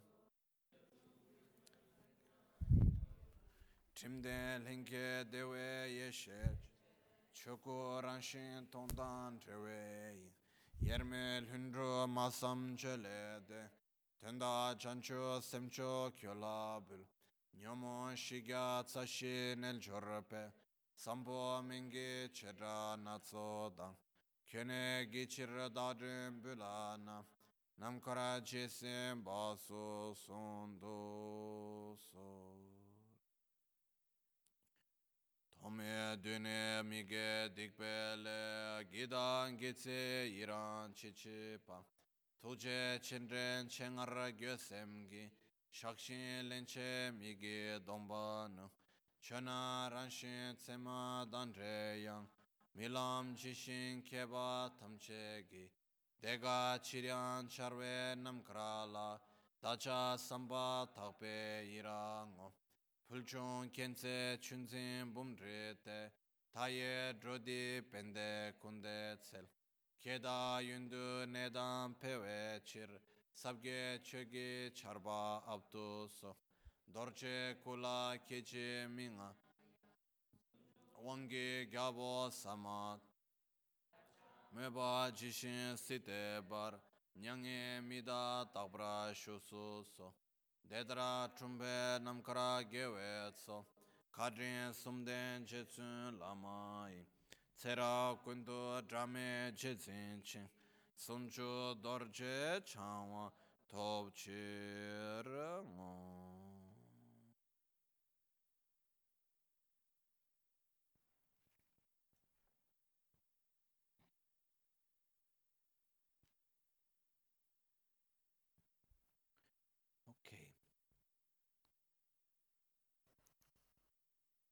Dopo aver fatto i sette rami, arriviamo alla parte finale della parte delle, della preparazione, che è la parte di richiedere le benedizioni.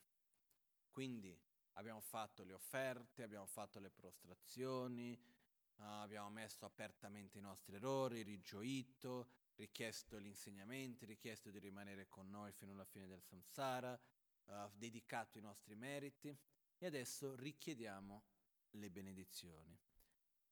La parte di richiesta è importante perché è il modo in cui noi ci apriamo perché quello avvenga. Nel momento in cui facciamo una richiesta è il momento in cui stiamo creando la possibilità, le cause iniziali perché quello possa avvenire. Ed è un momento importante quello. Che cosa sono le benedizioni? Le benedizioni è come un'energia positiva che ci genera una condizione favorevole per fare una trasformazione interna. Quindi è come una spinta interiore che avviene. E, però per le benedizioni noi stessi dobbiamo essere aperti alle benedizioni, se no possono essere anche lì che noi non le riceviamo, perché se noi stessi ci chiudiamo la mente, non, non, non siamo aperti a riceverli. Quindi il momento in cui noi facciamo la richiesta di benedizioni è in realtà non è che più noi chiediamo più Buddha concede, non c'entra niente con quello. È il fatto di essere da parte nostra aperti per poter ricevere. Okay? Quindi in questo caso le benedizioni sono diversi modi di fare la richiesta. Nella Guru Puja abbiamo due momenti. Il momento in cui facciamo prima il uh, Io intengione ringrazio c'è e quindi ricordiamo le varie qualità di Guru Buddha e richiediamo le sue benedizioni. Poi c'è il momento in cui facciamo Kyonyi Lama Kyonyi Ida e un'altra volta chiediamo le benedizioni in particolar modo. Okay? Questi sono i due momenti dentro la Guru Puja in cui si chiedono le benedizioni. Quando facciamo per esempio la pratica preliminare più normale, comune, chiediamo le benedizioni facendo il mantra del Guru, quindi Locho Sambo Pagyo Rajipatu Jetemprineoda, Ah, perché trovo zambe se pace pandela me shavla swade o ma guru vajadara samati munisha sane karma uta vardani shribara varsamanya sarvasiddhi hum. E questo momento di richiedere le benedizioni è non solo il momento in cui noi ci apriamo, ma anche ci avviciniamo. In realtà è un momento in cui si va a creare una certa intimità, si va a creare un certo avvicinamento fra noi e Guru Buddha. Immaginiamo così, abbiamo invitato il nostro ospite a casa, l'abbiamo offerto da mangiare, abbiamo fatto le nostre lodi, offerto da mangiare, ci siamo confessati dicendo i nostri errori, abbiamo rigioito delle cose positive, chiesto a lui di rimanere con noi e tutto il resto. Il momento successivo delle richieste e delle benedizioni è quando andiamo a stare più vicini e creare più, come si può dire in italiano, eh,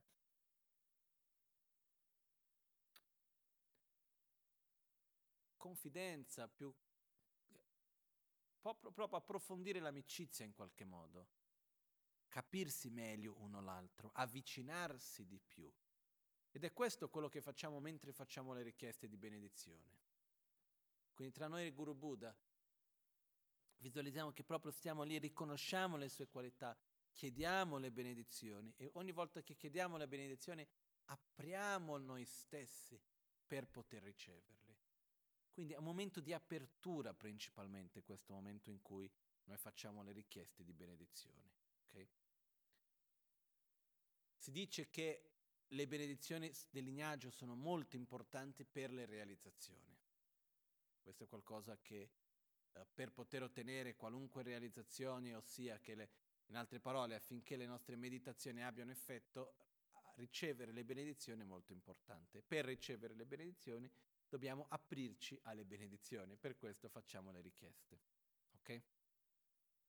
Quando finiamo di richiedere le benedizioni, alla fine della richiesta delle benedizioni visualizziamo raggi di luce nettere di colore bianco, rosso, blu, giallo e verde, o solo bianco, rosso e blu, dipende di quale pratica facciamo, ma tutti e due vanno bene, che si emanano dai chakra di Guru Buddha, dai cinque chakra, si assorbono nei nostri cinque chakra, portandoci le benedizioni di corpo, parola, mente, qualità e azione. E a questo punto abbiamo questa sensazione di aver purificato e purificare le nostre negatività, di revitalizzare le nostre qualità, ma innanzitutto di un avvicinamento fra noi e Guru Buddha profondo. Quindi, e alla fine di questo, un'emanazione di Guru Buddha viene dal suo cuore, entra al nostro capo si siede al nostro cuore e sperimentiamo la stessa spiegazione che ho dato all'inizio, che la nostra abbiamo un'espansione di coscienza, sentiamo l'amore di Guru Buddha, sentiamo la gioia e tutto il resto perché diventiamo inseparabili e della stessa natura. Okay? Quindi questo è il momento anche in cui si va a praticare quello che viene chiamato la pratica del Guru Yoga assoluto. Comunque è quando noi visualizziamo che immaginiamo di essere inseparabili della stessa natura di Guru Buddha, un momento molto importante della pratica questo. Okay? Quindi un'emanazione è venuto, è entrato, seduto al nostro cuore, ci siamo, siamo diventati della stessa inseparabile natura di Guru Buddha. Con questo concludiamo i sei dharma di preparazione e perciò possiamo cominciare a fare la nostra meditazione principale. Ok? Questo... Come? Per questo che uno deve prepararsi prima, ma anche le pratiche di preparazione sono importanti, non è che non sono importanti, sono molto importanti. Perciò nella Guru Puja, dopo di questo viene il verso 84. L'offerta dello Zog è un in più che si va ad aggiungere in mezzo, dove si richiedono le benedizioni, si condivide tutto con gli altri, non entriamo in quello adesso. Però dopo, dal verso 84, è la meditazione sul sentiero graduale, che è la meditazione specifica.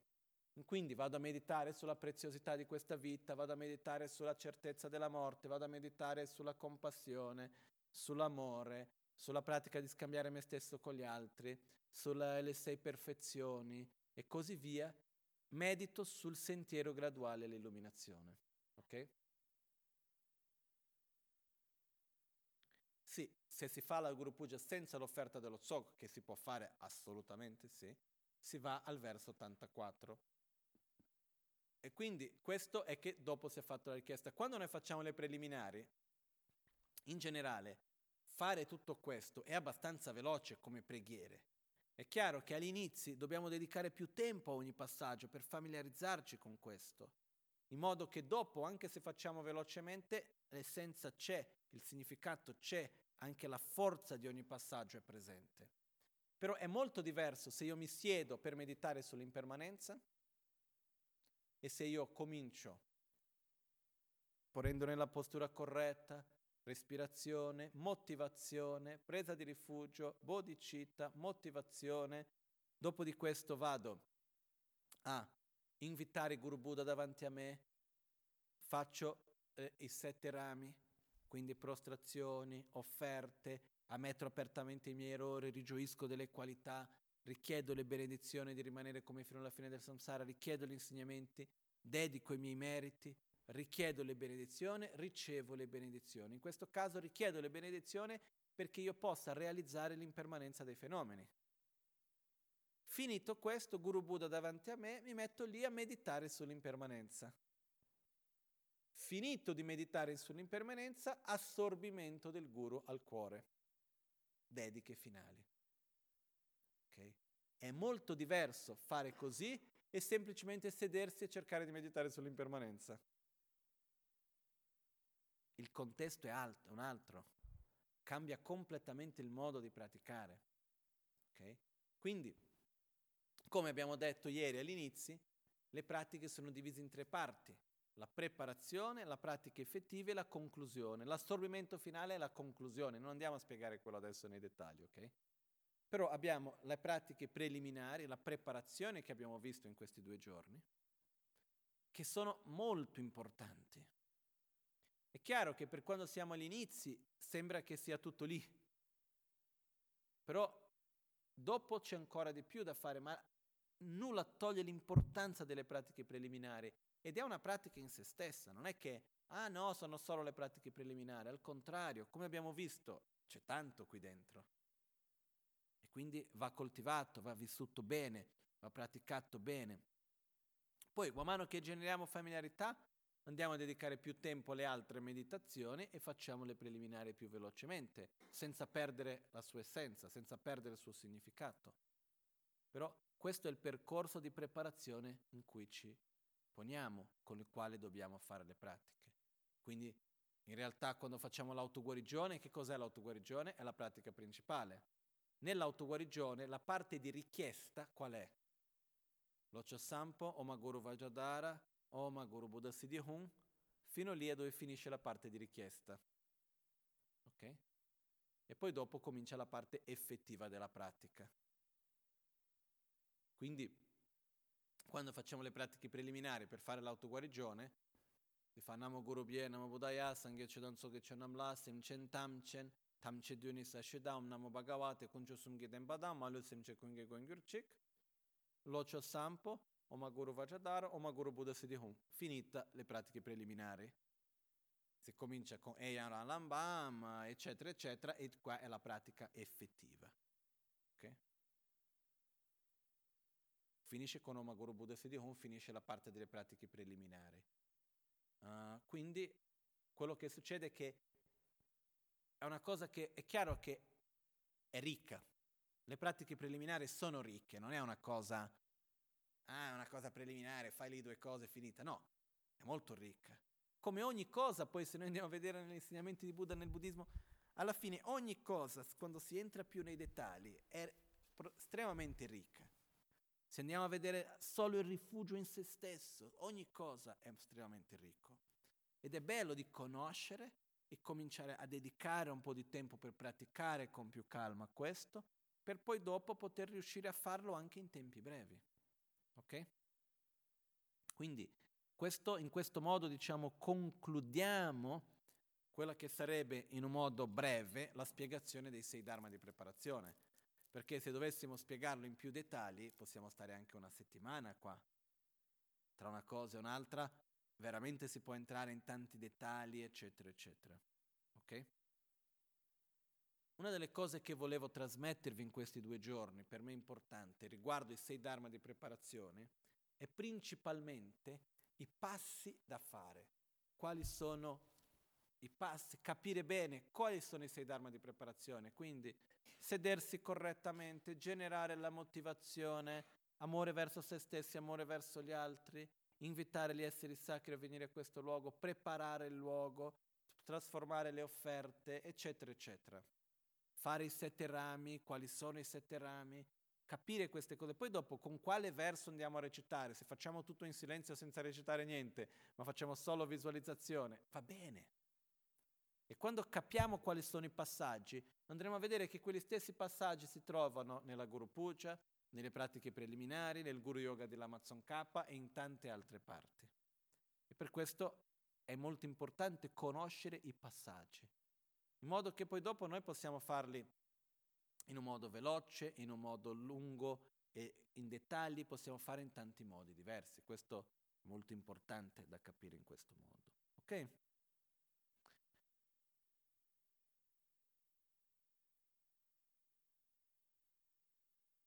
Perciò io direi che dal punto di vista della spiegazione, ho, ho, fatto l'ultima parte un po' velocemente, anche perché avremo altre occasioni per poter farlo con più calma in altre volte, come abbiamo già avuto in passato, riavremo in futuro, e anche perché o si faceva un pochettino veloce o finiamo alle mezzanotte. E quindi, per rispettare anche un po' gli orari per tutti, è importante in questo senso concludere senza entrare in troppi dettagli. Uh, però sono molto contento che abbiamo in questi due giorni visto i sei Dharma di preparazione. Ho seguito questi insegnamenti seguendo un testo che spiega i sei Dharma di preparazione in dettagli, scritto da Papon Karimpoce. Prima o poi riusciremo anche ad avere una traduzione di questo testo. E, um, ed è molto importante, ripeto, i sei Dharma di preparazione, le pratiche preliminari. Quindi visto che spesso ci troviamo all'inizio, facciamo, partiamo dall'inizio e cerchiamo di farlo bene, di costruire questa pratica. Ed è una cosa che non è così tanto difficile, è una cosa possibile realmente, però dobbiamo costruirla, dobbiamo come edificare un mattone dopo l'altro e piano piano andiamo a creare quella base per la nostra pratica, che è molto importante. Poi dopo possiamo arrivare a un punto nel quale arriviamo e facciamo नमो गुरुभ्य नमो बुधय नमो धर्मय नमो संगय नमो त्रयरत्नाय संगजनं संगजनं लाजनवरदानि गत जयत गजनं गजनं गेर लभन्य संगर वजातं जनं जनं मदनं मे गनं मे गनं जनं जनं मदनं मे गनं दरव तिमजा तम जनं मे बेदव तम जनं जनं जनं जनं दरव तान योला ने बर ग्योर चे तिमजा तम जलं सम गनं लस चटा योला तम योगे semchen tam chen ngaso tom che chinan nyo gore dan tam ne gyo che semchen tam che tam ling gyo da chinan gyo dan tu ne bar gyo che tam che den sa che da sam la sam ba da la de da nya ben do re ra che jam ne gyo che la da me je be zeng o de chan ne gyo ko sa che la na nang ge kam go kyap gyo che na ba ba da men sar ba da Tayadam bende bende ma bende ma de bende ma bide bende ma budi de bende ma budi manda pasan karmana bende sarva karma rana. Vishodana bende soha kuncho sunge den padan sange dan jani semadam jeki jingi lavda sonyo so menganda chimanda choki namar dashi sakmi kebe toku deshi nidu gyorche malyo semche kunge kunge chidu de punche mende chumse langwana malo yena kenge pe chumne korche ne de sheso. Gosun gobe gone chase langwa shayi ruchuba malo be tome nesa judam sha kebar kiwa namla jaira koro madon bardu leshone. Trolla choki kolo koranda dashen gena chancho chembro ngo.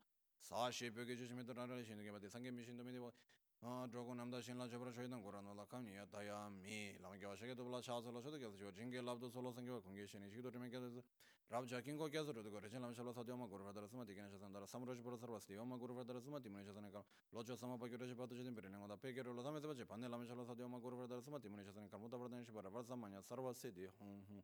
Pa kyu ke kudandagi lo pa kyu ke sumdandagi apa kyu ke tudandagi ten yerme cinto jingi lo fate tutte le pratiche preliminari si può fare, adesso l'ho recitato molto velocemente, ma questo per fare un esempio come si può seguire tutta l'ordine e si può arrivare, non sto dicendo che io sia arrivato, ok? Ma si può arrivare, io riesco a seguire il percorso, non è che riesco a fare tutte le visualizzazioni che ho spiegato in questo tempo breve che ho appena detto, ok? Però seguire il percorso, fare il processo, seguire il cammino, ogni passaggio. E questo costruisce qualcosa, è come un ciclo che inizi e finisce e fa tutta la differenza. Quindi è l'importanza per noi veramente di piano piano creare familiarità, ripetendo centinaia, migliaia e migliaia di volte. E piano piano si riesce a fare la visualizzazione in un modo più chiaro, si riesce a cogliere meglio l'essenza. E arriva un punto in cui quello fa parte della nostra vita. Non è un qualcosa che dobbiamo prendere il libretto per leggere, quello rientra a far parte del nostro modo di vivere, quando cominciamo qualcosa dell'inizio della giornata, prima di meditare, prima di studiare, quello diviene a far parte di quello che facciamo. Ok? Quindi questo è per quello che è il potere della familiarizzazione. E le pratiche preliminari, ripeto, sono molto importanti. E quindi, come tutte le cose, no? Saper meditare non serve a nulla se non meditiamo. Conoscere le pratiche me- preliminari non serve a nulla se noi non li facciamo. Quindi quello che io vi consiglio è quello di prendere una piccola parte di quello che abbiamo visto. Può essere fare le offerte, fare le prostrazioni, sedersi nella postura corretta, una parte. Ovviamente l'ideale è fare tutte le preliminari tutti i giorni fatte bene, però almeno prendere una piccola parte e prendere quello come un impegno. Esempio, fare le offerte. Non importa, no? Prima davo un esempio, parlando prima, un altro momento, prendiamo l'impegno di fare le offerte. Arriva un giorno, ci siamo svegliati in ritardo, ci siamo vestiti, siamo già fuori di casa, ci siamo ricordati che c'è da fare le offerte. Siamo appena fuori dalla porta, ritorniamo su. Sono già in ritardo, non mi importa. Faccio pure in fretta, ma faccio le offerte. Poi dopo torno. Dopo la terza volta che succede questo, non mi succede più. Se io mentre sto preso un impegno e mentre sono già fuori, che potrei comunque tornare ancora, è chiaro, se sono già arrivato a lavoro, il mio capo è già lì, sarà difficile di dire, scusi capo, devo tornare a casa perché non ho fatto le offerte dell'acqua. E quindi vado a casa, faccio le offerte e torno. Un po' difficile. Però quello che succede che cos'è? Se sono appena uscito di casa, sono lì vicino, se io non ritorno, rip- continuerò a dimenticare. Se io ritorno e rifaccio, non mi dimentico più facilmente. E prendo l'impegno, l'impegno è sacro, va rispettato, è quello che ci assicura le realizzazioni. In diversi testi dice, per avere le realizzazioni dipende dalla nostra capacità di mantenere i nostri impegni.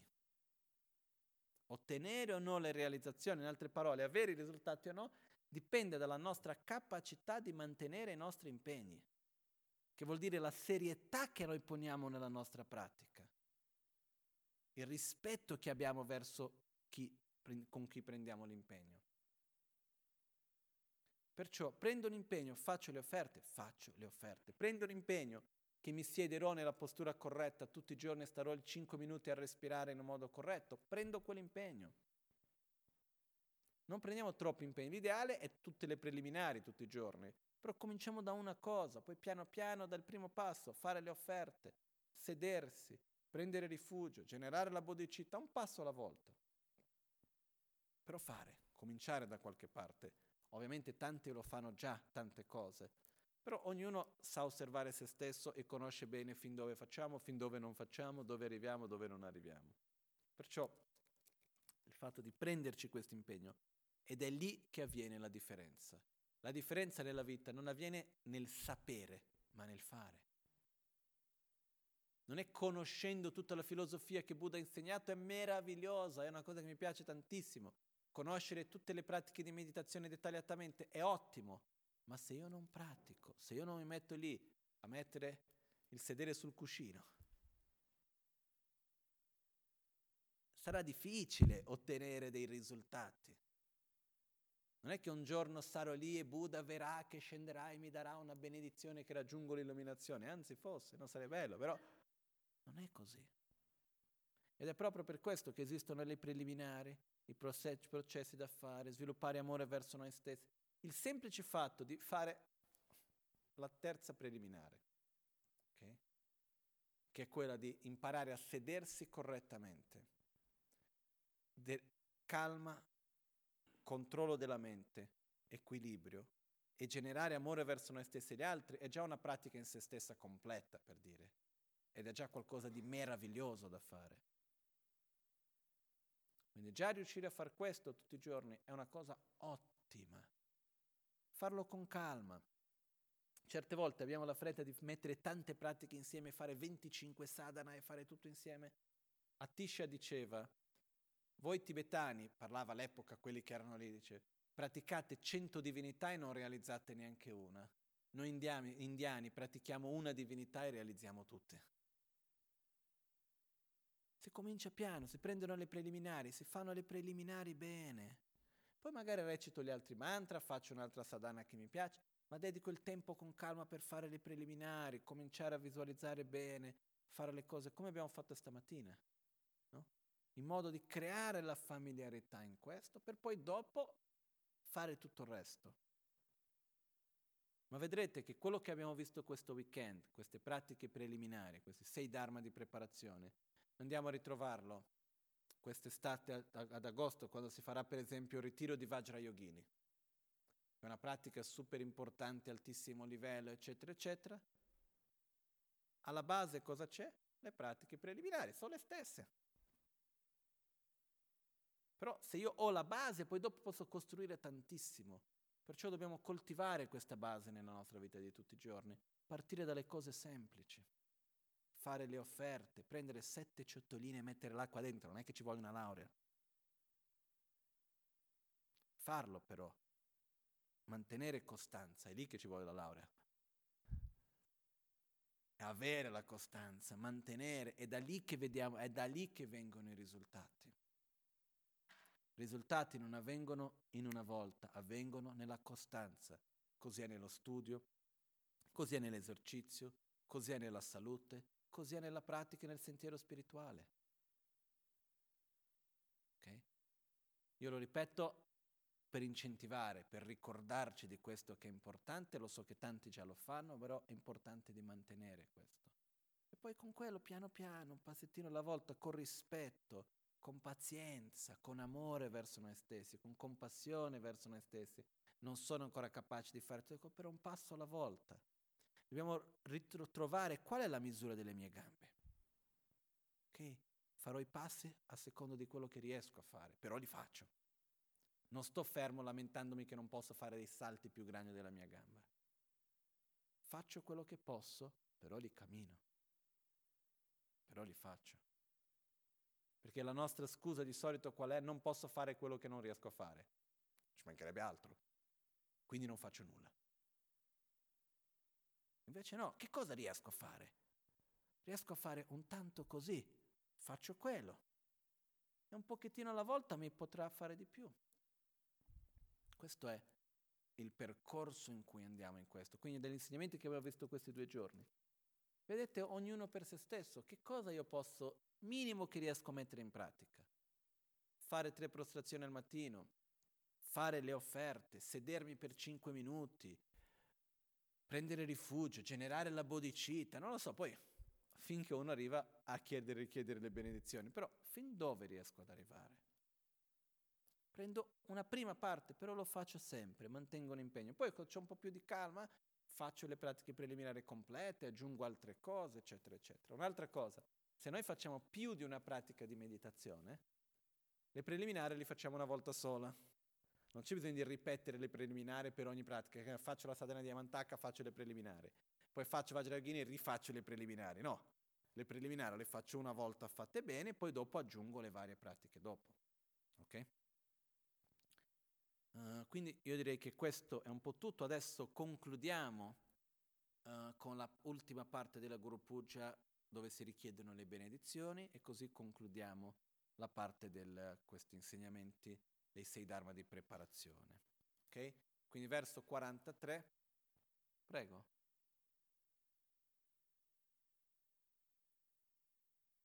Quello che accade è questo, quando noi facciamo una pratica, uh, l'offer- l'offerta, le offerte tu li fai al mattino, li lasci lì per tutto il giorno e verso la fine della giornata li togli. Okay? Poi alla mattina dopo si rifanno. No, si tolgono e si mettono a rovescio le copette. Okay? So, uh, un'altra cosa è questa, se si fanno le preliminari al mattino, in realtà si conclude la pratica quando uno finisce, prima di andare a fare qualcos'altro, la cosa ideale è concludere, poi se in un altro momento della giornata rifaccio un'altra pratica, ricomincio le preliminari, magari recitando un po' più velocemente, qualcosa, però li rifaccio un'altra volta, questo è l'ideale. Ok? Però si può, per esempio, quando si fanno, uh, certe volte ci sono dei, delle pugie molto lunghe, no? Esempio Ramnecemo o altre pugie che si fanno, si fa le preliminari al mattino tramite la Guru Puja, che la Guru Puja in gran parte è, una, è la pratica preliminare. Si fa la Guru Puja al mattino, si fa le preliminari, poi si fa tutto il giorno la pratica e poi alla fine della serata si fa la conclusione. Il giorno dopo si rifanno le preliminari. Okay? Quindi questo è un altro modo, però quando abbiamo una pratica molto lunga diamo continuità, però se facciamo più pratiche e chiudiamo tra una parte e l'altra della giornata facciamo altre cose, eccetera, l'ideale è rifare poi dopo le preliminari un'altra volta, perché la mente non è più concentrata, non c'è più Guru Buddha davanti a noi, dobbiamo un attimino ripartire da capo, ok? Quindi andiamo adesso verso 43.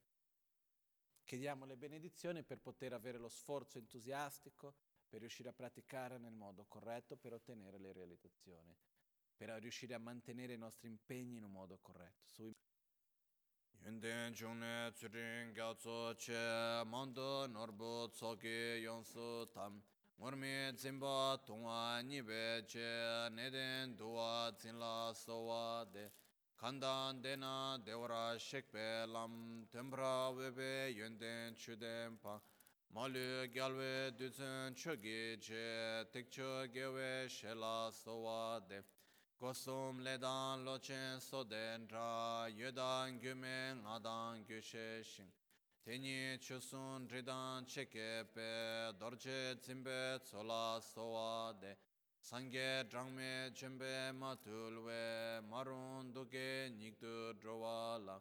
Deshen lamsan chishin tembayi kyabkon tuje chenla sowa de tube nima tugi nubgyurute gongya mebe drowa gyawe tseba nyawra drup pe, kyabkon tuje chenla sowa de tube gyawa tamchela kange babu buka chitsa yang dacha sunam shintu lenga pe kyabkon tuje chenla sowa de kusung gengi korlo ni tabke gyuru drawe choge le tame tsugi drowa drinse pe kyabkon tuje chenla sowa de kechi yen la nam deshe ringa yabyon sempa dang trowe wangpo ranshin chosum gi dani lama chola 공개 예셰르 발레 중웨 길코르 코르로 제웨 다니테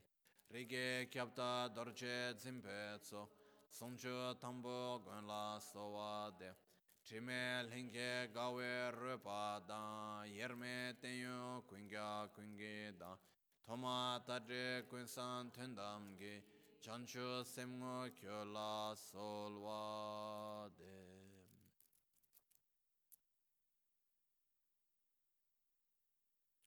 Nilamar köniyidam köni kandro çögyonte tengne sunte çançu pardu kömin kavşemi solve didang pardo cimetaryang toje chagyu sung solan si shi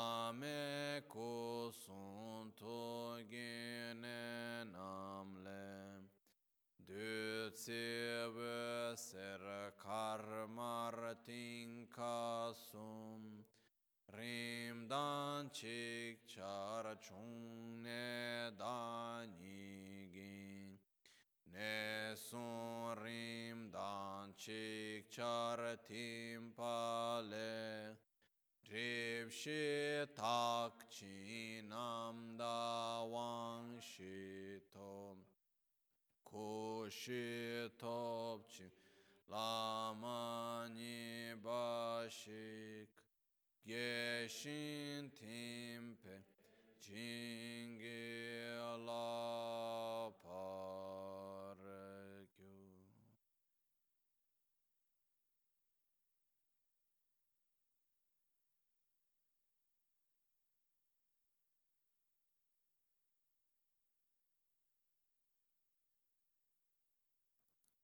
Jetsu lame kutse rapten chi namkar tinle chochur gepa dang losan tempe dreme sasum gi drove munsel tautu ne gyurchi Nimo dele tsendele nime kuyan delek shing Ninsen takto delek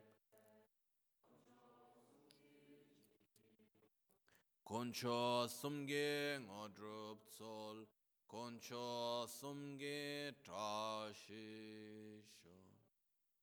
All'alba o al tramonto, di notte o durante il giorno, possano i tre gioielli concederci le loro benedizioni, possano aiutarci ad ottenere tutte le realizzazioni e cospargere il sentiero della nostra vita con molti segni di buon auspicio.